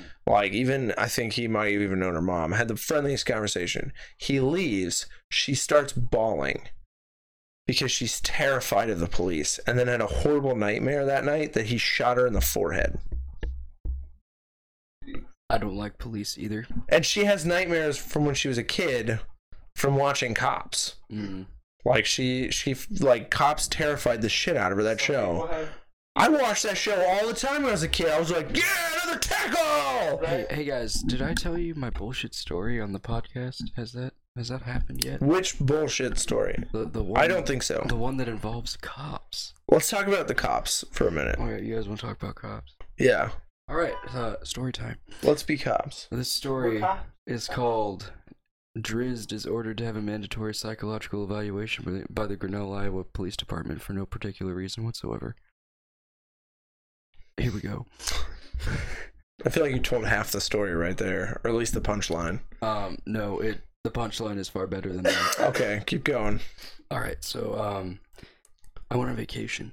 I went on vacation in in February, mid February, and I got home around uh, maybe the twenty fifth, thirtieth. You know, not too not too late in the month, but yeah. Okay. I got back and uh, I was sick. So what what do people do when they're sick, Tommy? Yeah, No, something else. You go out for this. Take Nyquil. No. go to the doctor. Yeah, there you go, Tommy. Tommy got it. I went to the doctor. Eat an apple. Sorry. So I went to the doctor, and um, I, at the Grinnell Regional Medical Center, they make you fill out this thing. It's like, how you feeling in your brain? And um, so it's like, how you feeling? Do you think anything you do matters? Are you depressed? Do you want to kill yourself? So I score pretty high on these things. But I have coping mechanisms that help me feel like not such a sad boy. You know, But I, I'm honest with my doctors. I stopped lying to them years ago. That's what you're supposed to do. Exactly. So I fill that out. Whatever. Nurse takes it away. My doctor comes in. She's like scored pretty high on that. I'm like, yeah, it happens. And she's like, all right, let's let's see what's going on. And um, she's like, hey, you got an ear infection. I'll give you some antibiotics for that. Thank you. I get up to leave and grab the script. She goes, how you doing? And she's, um, you know, she's my, she's my primary care physician. She's my family doctor. I'm like, all right, whatever. So I sit down and tell her "Oh, I'm doing all right, I suppose. She's like, "How's how's work?" I said, all right. Is there any is there anyone there that you uh that you don't get along with?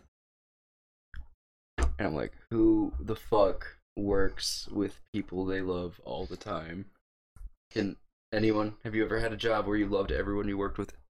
No. Either of you? Th- There's always a couple people where you're just like, I fucking hate them. So, so um, yeah, exactly. So I'm like, well, there, there are always people you don't like. She's like, is there anyone in particular? And um, I looked at her, and mind you, I'm gonna use some very, very coarse language here. Shocker, coming from me, right? So uh, I looked at my doctor. I said to her, I said, uh, yeah, there's this one manager. She's an insufferable fucking cunt that makes me want to exsanguinate toddlers. Oh shit, that's probably where you went wrong. That's where I went wrong. We'll That's the downhill we'll- part of we'll- the We'll get back to that. Um, and she just kind of blinks at me. Then she hands me my script, and I leave. It's pretty great. So, um, fly forward about a half hour. I'm at uh, I'm at, I'm at Hy-Vee getting supplies to make homemade chicken noodle soup with my girlfriend because I'm sick. And I get a text from my roommate, and he says, "Hey man, there are two uniformed police officers at our house asking where you are and if you have a car. I'm like, well, what'd you tell him? He's like, I told him you're not here and your car's parked out back. you're fucking right, you did. so uh, we finished buying our shit. Um, and we swing by my house to grab my buddy Carter because he'd been in Texas for the last year and a half and I hadn't seen him. And I guess he wanted to come with me to the police department whatever. So we get there and I'm like, hey, uh, hi, my name's my name's uh, Dres Blue Davidson. I'm I'm here because I heard you guys were like at my house. She's like, yeah. Sit down over there. Like, all right, cool. And then um, I want to name drop this cop, but I'm not going to. Anyway, um, the cop pokes his head out the door. Goes, hey, interview room one. I'm like, okay. Can do. So we get to the interview area, and he sits me down and he goes, Mr. Davidson, are you a violent person? No, sir, I'm a pacifist. Mr. Davidson, have you made any threats recently? Uh, no.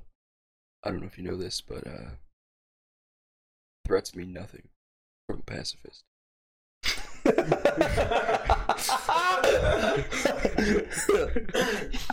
so we go back and forth like that for about 10 minutes. and he leaves the room. He's frustrated, clearly. And he comes back after about 45 to 40, 45 to 85 seconds. And then uh, I counted. he walked in. One Mississippi, two Mississippi, Exactly. Mississippi. He, he walks back in and he goes, We have it on good authority that you made a very serious threat recently. So I said, uh, Oh? what did I say, sir? Don't pretend like you don't know what you said. So, um, that's about the time my patience meter hit fucking zero. And I, I, I slam my hand on the table. I'm like, look, dude, quit giving me the fucking runaround and tell me why I'm here. We have it on uh, good authority that, that you made a very serious threat. Yes, I heard that. Tell me what was said, or what I allegedly said. Sir, uh, you don't remember saying you wanted to uh, hurt children? Oh, you motherfucker. I was fucking, I was pissed. I was livid. And uh, then I had to look at this motherfucker. Here's a direct quote. I looked at a cop and I said this. I'm like, oh, I'm sorry. Um, I was using hyperbolous language and ghoulish overkill to illustrate my disdain for a certain human being. Here's what he did.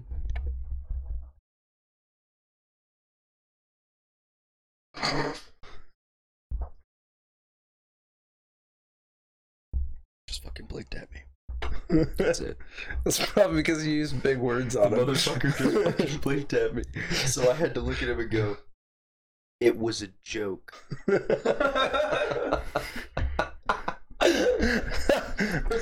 Dig it. It gets better. it was a joke. He looks at me and he goes, um, Do you really think, in the climate of our nation, should be telling jokes like that? Now, mind you, this was about three days after the Florida shooting. okay. So- Okay. So I look at him and I say, I say, um, Oh, I'm sorry, sir. Are you the thought police?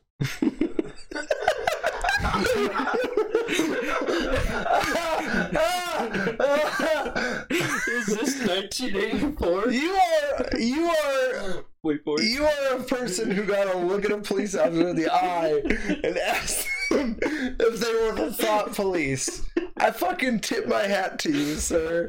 That is that is a privilege to live that moment.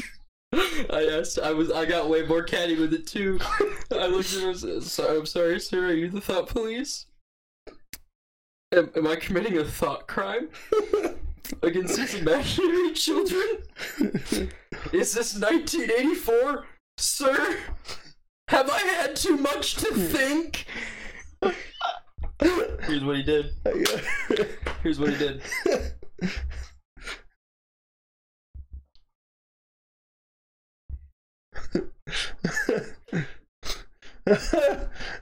Just go to the hospital and get a psychological evaluation.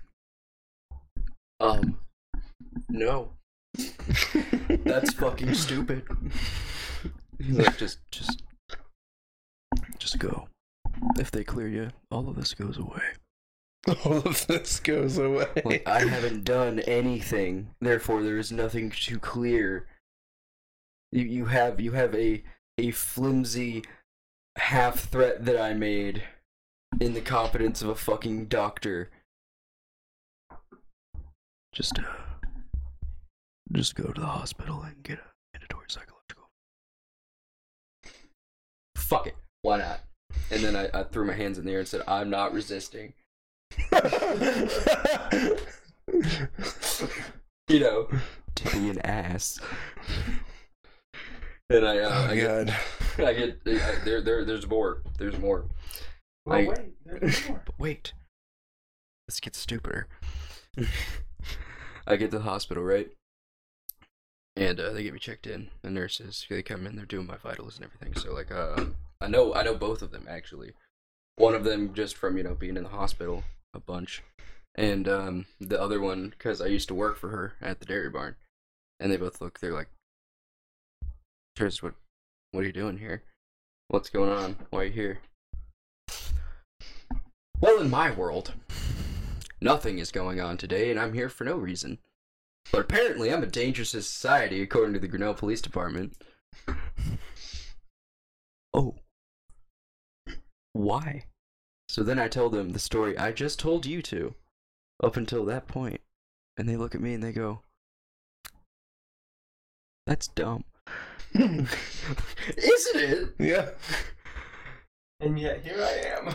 And here I sit in somewhat tentative holding by the police department in the fucking hospital awaiting a psychological evaluation.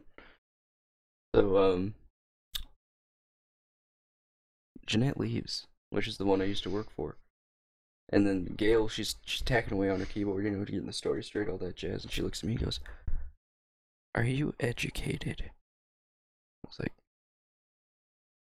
I guess. She's like, well, you just use you just use really big words and you use them very well. I'm like, okay, Thanks. I- thank you. I have I have some some higher education, but for the most part, I'm I'm what's called an autodidact. Someone who educates themselves. I have a thirst for knowledge that only book that only books can quench, Tommy. I know you feel me, man. Mhm. Anyway, so she's like, oh, okay. And then she's, you know, tacking away. And she's like, all right, the doctor will be in soon. Thank you very much, Gail. And then the doctor comes in. And this man, I have known him since I've existed. Quite literally, he delivered me Oh, cool. when when I was born. Okay. And he goes, Trist, why are you here? like, oh boy, do I have a story for you, dog. I couldn't keep my goddamn mouth shut. I, I tell him the story. I just told you to. Up until the point where he walks in the room and he says, Wow, that's stupid. I said, Isn't it? Isn't it? So he asked me all the bullshit psychological questions. Are you gonna hurt yourself? No. Are you gonna hurt anyone else? No. Do you have a plan? No. Do to you own go a eat? Cheetos. Do you own a gun? No. I have to explain to him that I'm a pacifist and I have no need for guns. okay, he's like, all right, um, I'm gonna go get some water, and I'll be right back. And that's around the time my mother walked into the emergency room. And Tommy, are you aware of, of my mother's wrath? You were you were in high school at some point when my mother was in there screaming, yes? Maybe. Or just in general, you know my mother. Yeah, my aunt was two doors down. from. Okay, so yeah. Yeah. Yeah. Jared, you went to college with her, so Mhm, yeah. yeah, yeah, I get you. I feel you. Don't get me wrong, my mother is a wonderful person. I love her so very much. Will I fight- think every mother has a wrath. I will fight anyone with my fists for her, but dear God, do not fuck with her children. Mm-hmm. Uh, so my doctor, he goes to the water fountain, and the water fountain just so happens to be right next to the reception desk in the area, and my mom walks in and just goes, Francis! And he fucking jumps, just about drops his fucking water bottle. Sitcom moment. And he goes, he looks and he sees his mom and goes, oh fuck. And he runs back to the room I'm in. He goes, "Hey man." He doesn't call me Nick. Hey, man. He doesn't call me Drizzy. He doesn't call me Mr. Davidson. He goes, "Hey man." hey man, you gotta get out of here. hey man, is it okay if I bring your mom and your girlfriend back to you know corroborate some of the things you're saying? I'm like, that is absolutely fine. And then I, I uh, just to be a dick, just to be a dick, I threw my hands up and was, I'm not resisting again. uh, so he brings he brings him back and he asks him all the same questions as me, and uh, they're like, yeah, no, he he doesn't hurt people, he doesn't hurt himself. Why would he own a gun? And like, uh, how's he been mentally? And my mom looks at him and goes, My son has been doing better in the last seven months than he has been doing in the last eight years of his life. If you try to detain him, you will be sorry. Is this story like a long running gag of how your mom ended up in a psych institute for like a week? No. So he's like, All right, we're just gonna get the social worker in here. By the way, this is our sixth wellness check today, accompanied by a psychological evaluation. I don't know if you guys know anything about wellness checks, but that is astronomical Mhm. for one day. That's a lot, yeah. That is too goddamn. He was tired. He was visibly tired. He wanted nothing more than to go to bed. Do you think of it like it was the same officer? So Just I'll get to that. okay. So the social worker comes in. She asks me, "Why are you here?"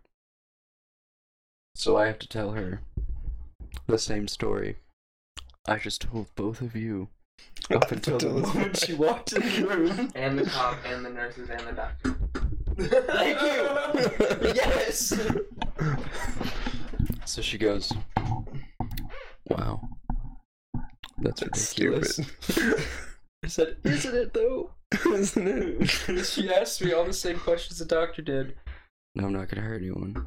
No, I don't. I don't, I don't hurt myself. I don't have a gun.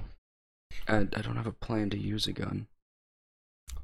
And she looks at me and goes, "Do you have a support system?" I was like, "Oh fuck, do I?" Mom! I rattled off about 15 names of friends and family I could call if I were in trouble, and then I was like, then I got my girlfriend and I got my mother. My champion. My hero. My Um, hero. and she looks at me and goes, That's very intricate and well thought out. And I shit you not, I looked at her and went, This isn't my first rodeo, man. And then you held up your hands instead of not resisting. So she's like, All right, I think I've heard enough. You're, you're, you're free to go. I was like, Thank you.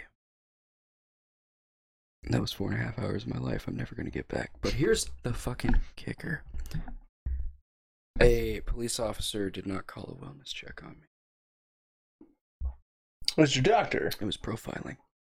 Oh, it's That profiling. was my doctor. She profiled me.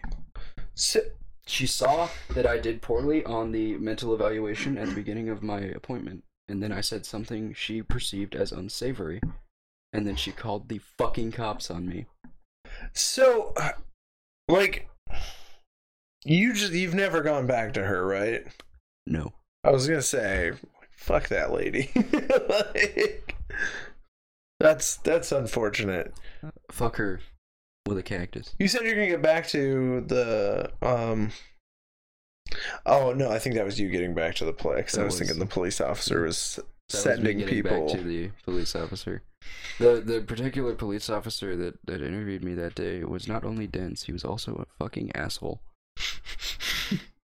And uh, if by some miracle you see this officer who will remain nameless, I don't like you. And I truly hope you either lose your job or your life just falls into complete disarray. Oh, lose your job is probably the fairest. That might put his life into disarray. Because what do you do after that? Find a new job. I'm just saying, like, there's a lot of police officers, like, you know, like, on um, there's one police officer broke his finger, can't work anymore because he can't pull a trigger. So it's like, what an injury to fuck up your whole career. right? So that's your whole career, that's your pension, that's everything gone because you broke your finger. And so I'm like, I'm like, what the fuck does he do now? Like, what do you do? When you're when you're forced out, these police officers, you know, and we always talk about like the, you know, there's a lot of discussion in America about, and we're gonna tread slightly political, but just with a point to the fact that there's a lot of police officers out there that like, you know, they do something horrible, you know, maybe someone ends up dead, um, maybe they end up injuring someone, or they just get like way too overly aggressive, and we we call for them to be fired, which I understand. I think there has to be a conversation about it, but what the fuck do they do after that? They become a police officer job. after that? Do they bag groceries? Do they, learn they tech? bag groceries. They become a member of the fucking 2.5. You know what the 2.5 is, Jared? Is the people the broke ass bitches no, or the 2.5 are mall cops and college security because they're Oh, not good enough to be the five fucking O. They Paul Blart that shit. So that's that's what I've always wondered is is like what happens? Like what is the plan after that? Like nobody talks about it. If if if okay, um, I might be a little um. I'm not like I'm not drawing a line at for or I know, against police might- I'm- I'm, just saying I might be a little Um, biased or just um angry person in general. But if you kill someone without proper intent, or if you beat someone with no reasoning, or if you just bodily remove, like for instance, two black gentlemen standing in a Starbucks for no particular reason other than the barista called you and was scared because they were black people in your Starbucks. yeah. You should be fucking fired. That is unfucking acceptable. So it's my but uh, I just ask like not as a defense or anything, but I ask as a curiosity. As a curiosity, why or just what happens? what happens? Life happens, Jared. Like where do they go? Who fucking What- cares? What are their options? Their I just think it's an are- important question. The options, their options are whatever they can get. yeah. The do they, can they get a job on a different police force? I don't know. Can I they get a- not? Can they get a job on the 2.5? Can Yeah, they get I a mean, job? The Um, two point five, they don't carry guns. do they have to bag groceries? Do they have to, um, you know, like what do they do? It's just a curiosity of mine. I was I was Do- thinking do- about that the other day. Like a fucking Motley Crue behind the music s kind of I don't want to feel sorry. I don't want to feel sorry for them. I just want to know what they're what they what, what happens to them after that. You know, it's like, Um, to quote Rick Sanchez, "Don't think about it because it doesn't matter." But I want to think about it. I think it does matter in a way. It's a life. I mean, we all have lives. You know, what the fuck happens? Like when I got fired, my boss didn't give a fuck what I went to go do. He Yeah. tried to pretend he wanted to know what I was going to do. I was like, "Fuck you," walked out. But like, it's just this idea of like you you know, it's a life and it's a it's a everyone's got their place. You know, or we want everyone to have a place, even though not everyone has a place. Like this whole conversation about homeless vets and stuff, everyone seems to think there's an answer that can be solved with money. Like if you actually look into the question of what happens to homeless vets and how do we fix this problem, you realize it's not as simple as money There's no or no. effort. You know, there's this constant parallel of like we can't help such and such people because we have homeless vets. We need to help ourselves first. Um, I don't know why you can't help both at the same time. Uh, I don't know why you don't understand that homeless vets is an extremely complicated, sensitive issue that shows how fucking callous you are. I'm getting political. it just it frustrates me, but but it's a life, you know. I mean, they're all lives, and you wonder, you know, like how do these people? Because you know, a lot of these police officers have kids, they have wives, they have really nice, expensive mortgages. You know, it's it's a fucking weird where they situation. is in the wind. In But the- I'll, I'll bring you back the to answer, my friend, exactly. is blowing in the wind. But um, I'll You're in a different song than I am. I'll bring you back to the quote I, I, I mentioned back in our writing stream. It's chaos. Be kind. You know, someone actually put on it. So I was listening to Joe Rogan and they had a, a podcast quote. This guy was quoting the Dalai Lama and it changed my entire view of how I want to approach things. All right. And he just basically said, it's one question Does it end suffering? Any action you take, is it going to end suffering? So then you start thinking about like protests and you start thinking about like boycotting Guardians of the Galaxy 3. Yeah, dude. That's that's the Sorry, and it's- like that's it- the whole basis of non secular moral philosophy, my dude. It's a it's a quote to live by is does it end suffering? It's beautiful. It really is like this idea of like maybe we should all start pulling our heads out our asses and I have a question for the two of you. Do you Think that way. Like as as human beings, do you have rules that you've elected to sit down and write that you have for yourself? I've not written a rule, but I have rules that I go by like don't Man's got to have a code, right? Yeah, don't harm somebody. If it doesn't harm, so here's okay. So if it doesn't harm someone, I don't feel it's worth taking an action against. So this idea of transgender politics, Who fucking cares?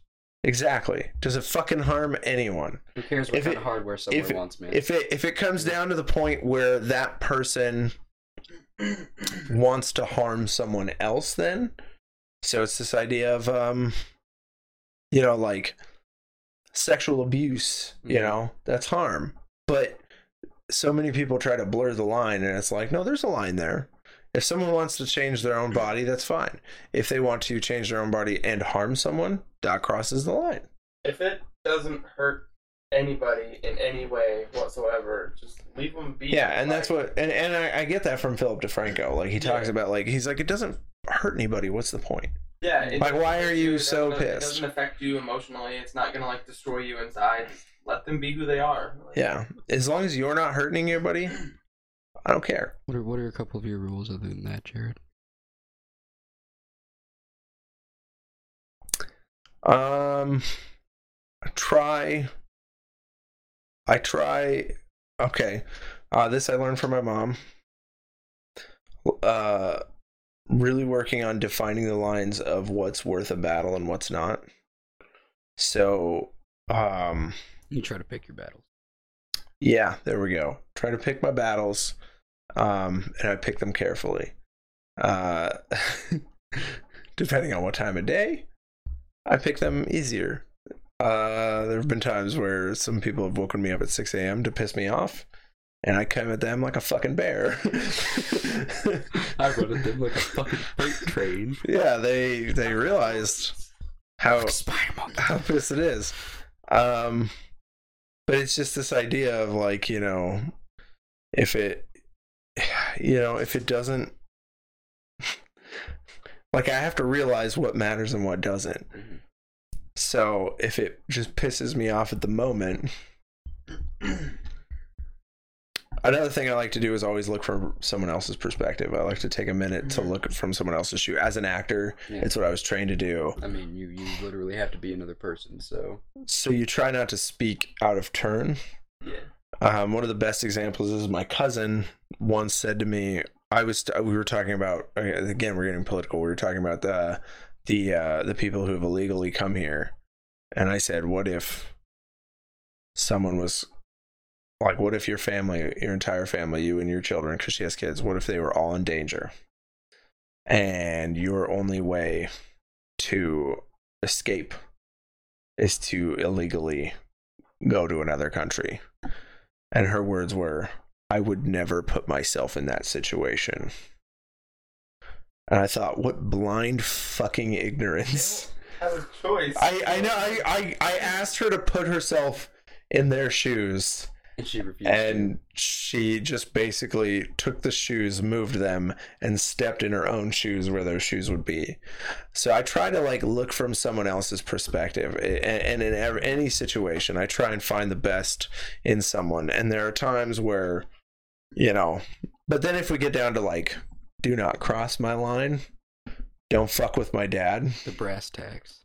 don't fuck with my dad. Like i and it's funny because like a friend of mine who was son of the guy that fired me and i i was i was basically bitching on snapchat about it and he saw it and i fucked with his dad.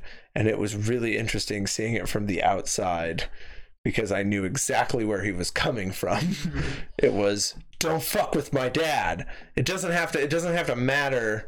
But the thing is is my dad is a different type of person. My dad wouldn't fuck with you unless it came down to the point. So like there's really no reason to fuck with my dad you mm-hmm. know? And so and i've even accepted that if my dad did something unspeakable i would i would have to come to terms with it but don't fuck with my dad. like I've had weird fantasies of like police coming to get my dad, and I'm like, that's where I die, because I go fucking at him. you know, like it's just. But I'm and I and yeah, I, I think I'm Sorry. I'm I'm pacifist to human beings. I'm not. I'm very violent when it comes to inanimate objects. That's just how I am. Those, you know. What about what about you, Tommy? What are what are some of your rules? Uh, one of them, I try not, kind of like Jared. I try to like look at the world through other people's eyes. I try not to prejudge people, which is hard because I think as human beings we are hardwired to just instantly judge people based on how they look or what they wear, or and so I try not to do that. And it sounds cliche; they tell you it all the time growing up, but I literally try and treat others how they treat me. Like that's just a major rule. If you're gonna treat me like shit, I'm not gonna bother with you. If you're gonna be there for me, be my friend, be nice to me, I will give you the shirt off my back. Like Mhm. those are my two major rules. Yeah. I am kind of a super pacifist just because of how I grew up and the shit I went through too. Like I abhor violence. Mhm. Like so much so that there was even a couple times in school where I got in fights where I just didn't defend myself because I don't like conflict. I just let myself get beat up.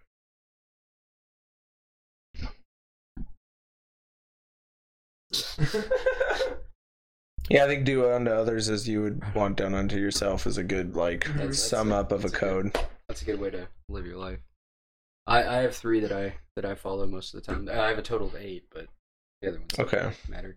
I actually sat down and wrote them down, and I used to carry them on my person because sometimes I forget. yeah.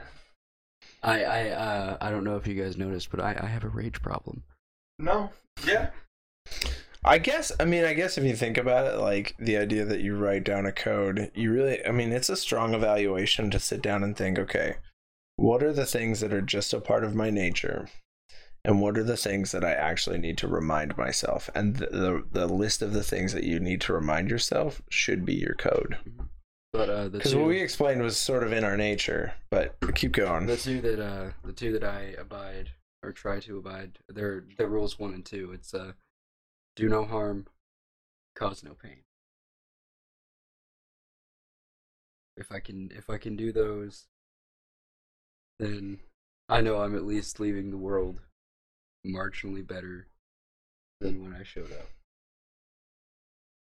And I have sometimes I have to actively remind myself to do both of those things.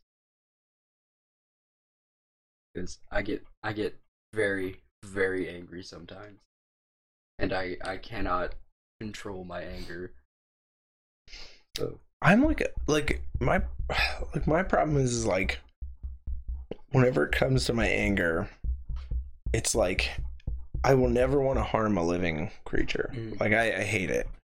Um, but whenever it comes to like that bookshelf or, that fucking bookshelf. or my controller, you know, it's like I don't mind busting a bitch in half. like, and that's where I kind of lose out from time to time. Like I one time, I will be honest with you, there was one time I got so frustrated. Uh, there was this game called Marvel Ultimate Alliance that I was playing, Oh, I love it. and I spent, I think I want to say like eight hundred dollars on this computer, and because of that game, I put my fist through the screen. All the way out the back of the computer. all It took several hits, we've all but I mean, it was ah, you know, um, and I still think about that laptop from time to time. but it's inanimate objects. I just like it, it- I become a little blind, and it becomes like satisfactory to destroy that thing. Um, I, it's a little more difficult now that I'm like married because what's all of our like everything in here is not just mine What's it's mine and my is yours. wife's So, What's so, hers is yours. So we have to like it's a shared thing so like if i destroy something it's not just my thing anymore so it's it's hard yeah, it's um, really hard really hard. Yes, it is. well when you're infuriated and it's stupid yeah. things like i'll stub my toe or something like oh i got so pissed the other day and it hurt all day too and i stubbed my toe yesterday morning on My this fucking chair my my third rule, um, it's not so much that I have to remind myself. It's just something that I like to remember. I grew up, uh, as as I'm sure everyone has figured out by now. I grew up in a trailer park. Um, Mhm.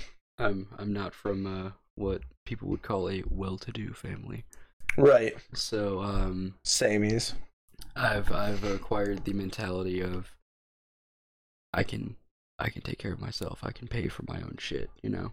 Mhm. So I feel I've. I've adapted the the idea of do not take what is not freely given. It's not just don't steal. It's don't like like if somebody's like, "Hey, here." Then I will take it from them. But if they're just like skirting around and they're like, "Well, if you want it, you can have it." I'm like, "No." Unless I get the words, "Please take this." I will not fucking take it from you. So one of the interesting things is I used to argue with Darian about tips, um, because when I worked at the deli, we got tips, Of course. and Darian had this weird code against tips, and I finally just looked at him one day and I said, "I will fire you if you do not take your fucking tips home." Like, and he said. Okay, but he said it was something that was ingrained in him at Hy-Vee. Like tips are bad, tips are bad. But I, I like it was the weirdest code oh, because I had to assertively look at him and say, "Take these tips, or I will write you up." Like I was so mad. when you work for a company like Hy-Vee or or Fairway or Walmart, you are not allowed to accept gifts, and that includes monetary tips. Mm-hmm. So I can understand like if he worked at Hy-Vee for so fucking long, And that's your first job too. Yeah, like that was his first job. if if he's just he's not used to the concept of people giving him money for doing a good job. Yeah, well, and it becomes part of your pay. I mean, the way that I operate right now is that I have this understanding with my customers and my boss that because I earn tips, that those customers are partially my boss now, and that I have to make everyone happy, which is a different way to look at it than That sounds exhausting. if you're at Walmart, you know, and you're like you're paid by one person way down the line who gives no fucks about you, whether they whether you're fired or you're not. Like, you know, honestly, like you get your paycheck, you go and you do it, and then you have these asshats who come in and inconvenience you, even though they're re- they're the reason you have the job, but you're still like, Fuck these assholes. Like, It's a different perspective. I don't have time. When when to you have show this where the salt-free kidney beans are, I'm Yeah, trying to it's a- stock the pasta aisle. it's it's a different perspective when they become You tell them exactly where it is. And Could you just take me? I Yeah. told you right where it is. It and be- then I take them, and they're like, it's "Where- where- listed on the fucking signs that are hanging nine feet above your head. I can Um, tell you the exact item number, what shelf it's on, and what placement on that shelf it is, but you won't fucking listen to me. Right. So follow me, you dense motherfucker. And then you take them there, and then every time I have to stop raging because they're like, "Oh, it's exactly where you said it would be," and then I'm like, "Ugh." But it's it's this mutual respect. Like when you're a waiter, like you like this is also my boss, and they are also actively ta deciding how much they want to pay me. So you you have this new mutual respect, and then you get the asshats who don't tip, and I have a friend that is literally like that. I've been to the Frontier Cafe four or five times with him because I mean it's cheap food. So Mhm. Cheap week filling. we've been several times, and two of the times we went, he would- point blank. I was like, "I'll get the tip," and he looked right at us, and he's like, "No, I'll get the tip, guys." So we all went outside and we are waiting on him, and then he came outside and he's like, "I didn't tip," and we were like, "Why?" And he literally complained because even though the waitress working at the time was the only one there, and she was working for the whole place, she still made it to our table every five to six minutes. And he said that that was way too much. That apparently when he goes to a restaurant, he wants to see the waitress like twice the whole time. You're yeah, you're supposed to go about two to three times maximum. Um, And yeah, we saw her like four times yeah, time we were there, and he's like, "That was like three times too many. It's- I didn't leave a tip." I'm like, listen. From a waiter's perspective, if you guys want to leave a message, and this is to Tommy's friend specifically, if you want to leave a message, if you do not tip, if you tip zero dollars to that person, you are probably a cheap asshole. That's how you. You're not teaching anybody a lesson. "Yeah." And You righteous motherfucker. So here's what I'm gonna say, okay? This is how you leave this is how you leave a message. Put down a penny or two. If you leave a penny or two, that shows that waiter or waitress that you have actively decided to tip them, but at the lowest possible amount because you did not appreciate their work. well, and it, it wasn't like she was coming all the time to be bothersome. She noticed we had drinks that needed to be filled. Yeah, you have to refill drinks. That, and that shouldn't count. No, the it amount of times that you see them, that shouldn't count. Them And, keeping your like- drinks full And is a- she- is an she came to expectation. To keep our drinks full, because what me and my buddies do when we go out to eat is we'll just sit and bullshit for a bit. We'll eat and Yeah. we'll talk after we eat. She just kept coming and refilling drinks, and he thought that she came several times too many. I was like, well, I'm appreciative that my glass was full the whole time we were chilling. Yeah, no, I mean that's just good work. And and the thing is, is I'm a, I'm the opposite type of person. As soon as you're done eating and I've given you refills, I don't touch your drinks unless you ask me to. Mhm. You want to know why? Because I expect you to fucking leave. it's called table turnover. The fact that you sit there and chat, that waitress is probably infuriated. Oh, and yeah. then you don't tip her, and that's even worse because you should be paying that woman for renting that table right, for um, as long as you are. I got I got something to say about. I'm an angry waiter. I got something to say about the Frontier Cafe. They have something there called the Cowboy Burger. And it's my favorite burger. It's got the, the fried onions on it with jalapenos. It's barbecue sauce. Oh, okay. It's good. Yeah. I, I go there with my dad uh, one day, because, you know, he's like, hey, let's hang out. We don't do that very often. We do a lot more now, but this is like, long story. Anyway, Long like, story, okay. Hey, let's uh, let's let's go have lunch. I was like, all right, dad, let's do that. So we we go to we go to Frontier Cafe. I order the cowboy burger with with the fries. Get some chili. Start off because you know I'm a cowboy. I'm a cowboy. Yippee Anyway, um, so um, I get my chili. I get my chili. Shit, I'm bullshit with my dad. We're drink, we're we're sitting there. We're sipping our sodas, having having a high time, and um, we get we get our food. And my dad he gets his uh, I think he got like some fettuccine pasta, and uh, my burger gets there. I take a bite out of it. I'm like, something's wrong. So I, I swallow the bite I just took. I take the bun off the top bun off my burger, and I notice I haven't any jalapenos on my burger, and um, Okay. it is it is not the lack of jalapenos that is tipped me off to the absence of jalapenos. It is the horizontally sliced green olives that are dusted with chili powder, that are dusted with chili powder on my sandwich that tipped me off that I do not have any jalapenos.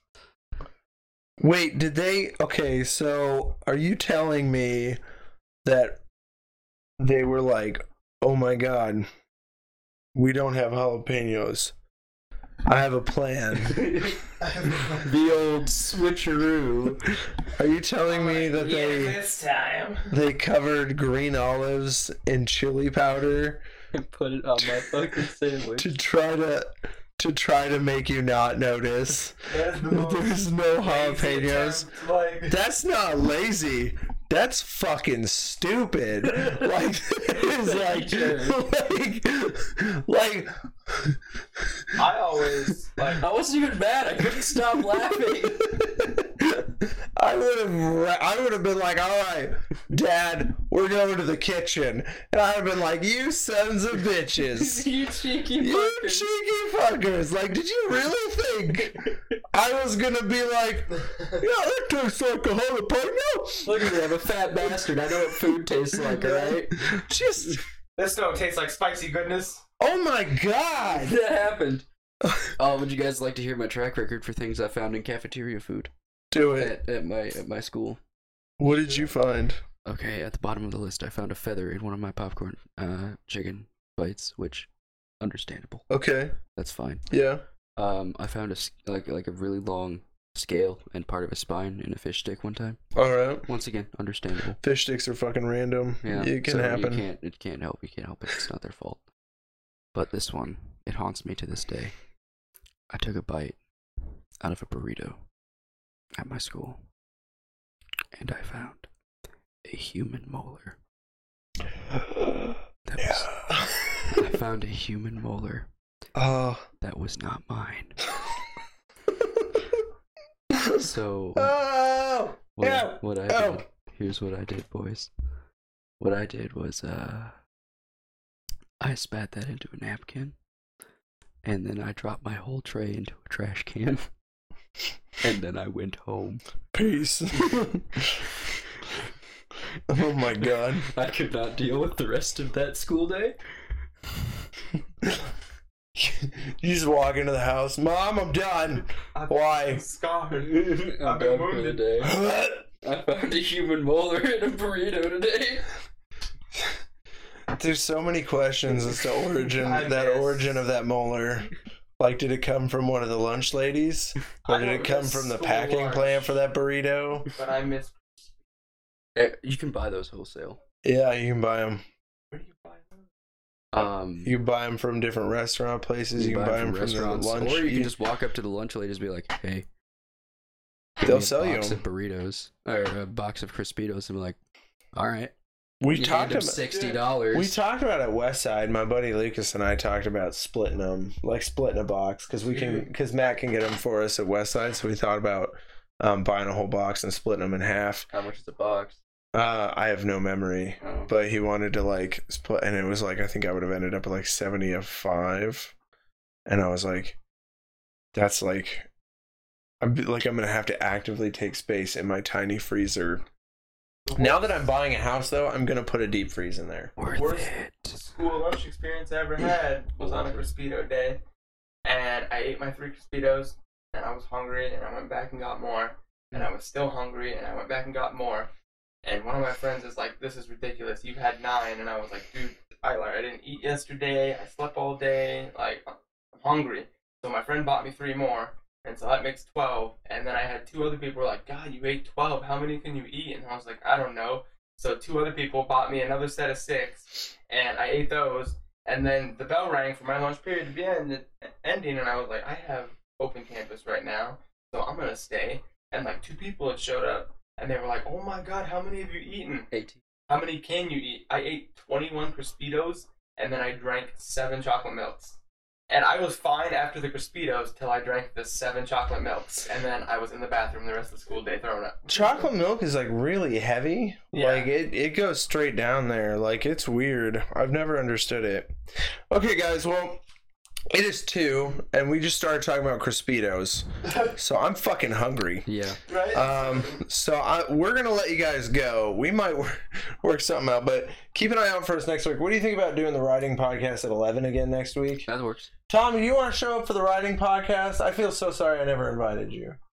sure, I'll show up. Okay, so we're gonna we're gonna do a writing podcast on Twitch at jdeem. Um, Join the Deem stream. yeah, join the Deem stream, and we're gonna do a writing podcast for an hour, and then at noon we're gonna switch over and do our podcast Team podcast. Deem. Uh, team, team. Um, sorry, that was Join the Deem team. it's the G.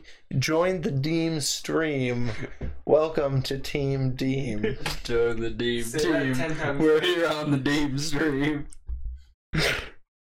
I gotta go. I'm I'm so hungry. So we'll see you guys next week. Deem it. Uh, keep an eye out for that stuff. Again, you can download us. Just deem it. Just deem it, deem it, deem it. Anyway, Ah, deem it, deem it, everybody. Alright, I swear we're going. Um, seriously. Download us on Google, or iTunes, iHeartRadio, Stitcher, or Castbox. Put a little nerdy in your pocket. Fuck you. And then uh, you can watch us live every Wednesday at noonish. Uh, and then we'll figure out a schedule for the writing podcast sometime. But you can you can check those things out, and they'll all pop up pretty soon on iTunes, Google Play, Stitcher, iHeartRadio, and Castbox. Just So we'll see you guys next time. Thanks. Bye. Bye. Bye. Still bye. Keep on.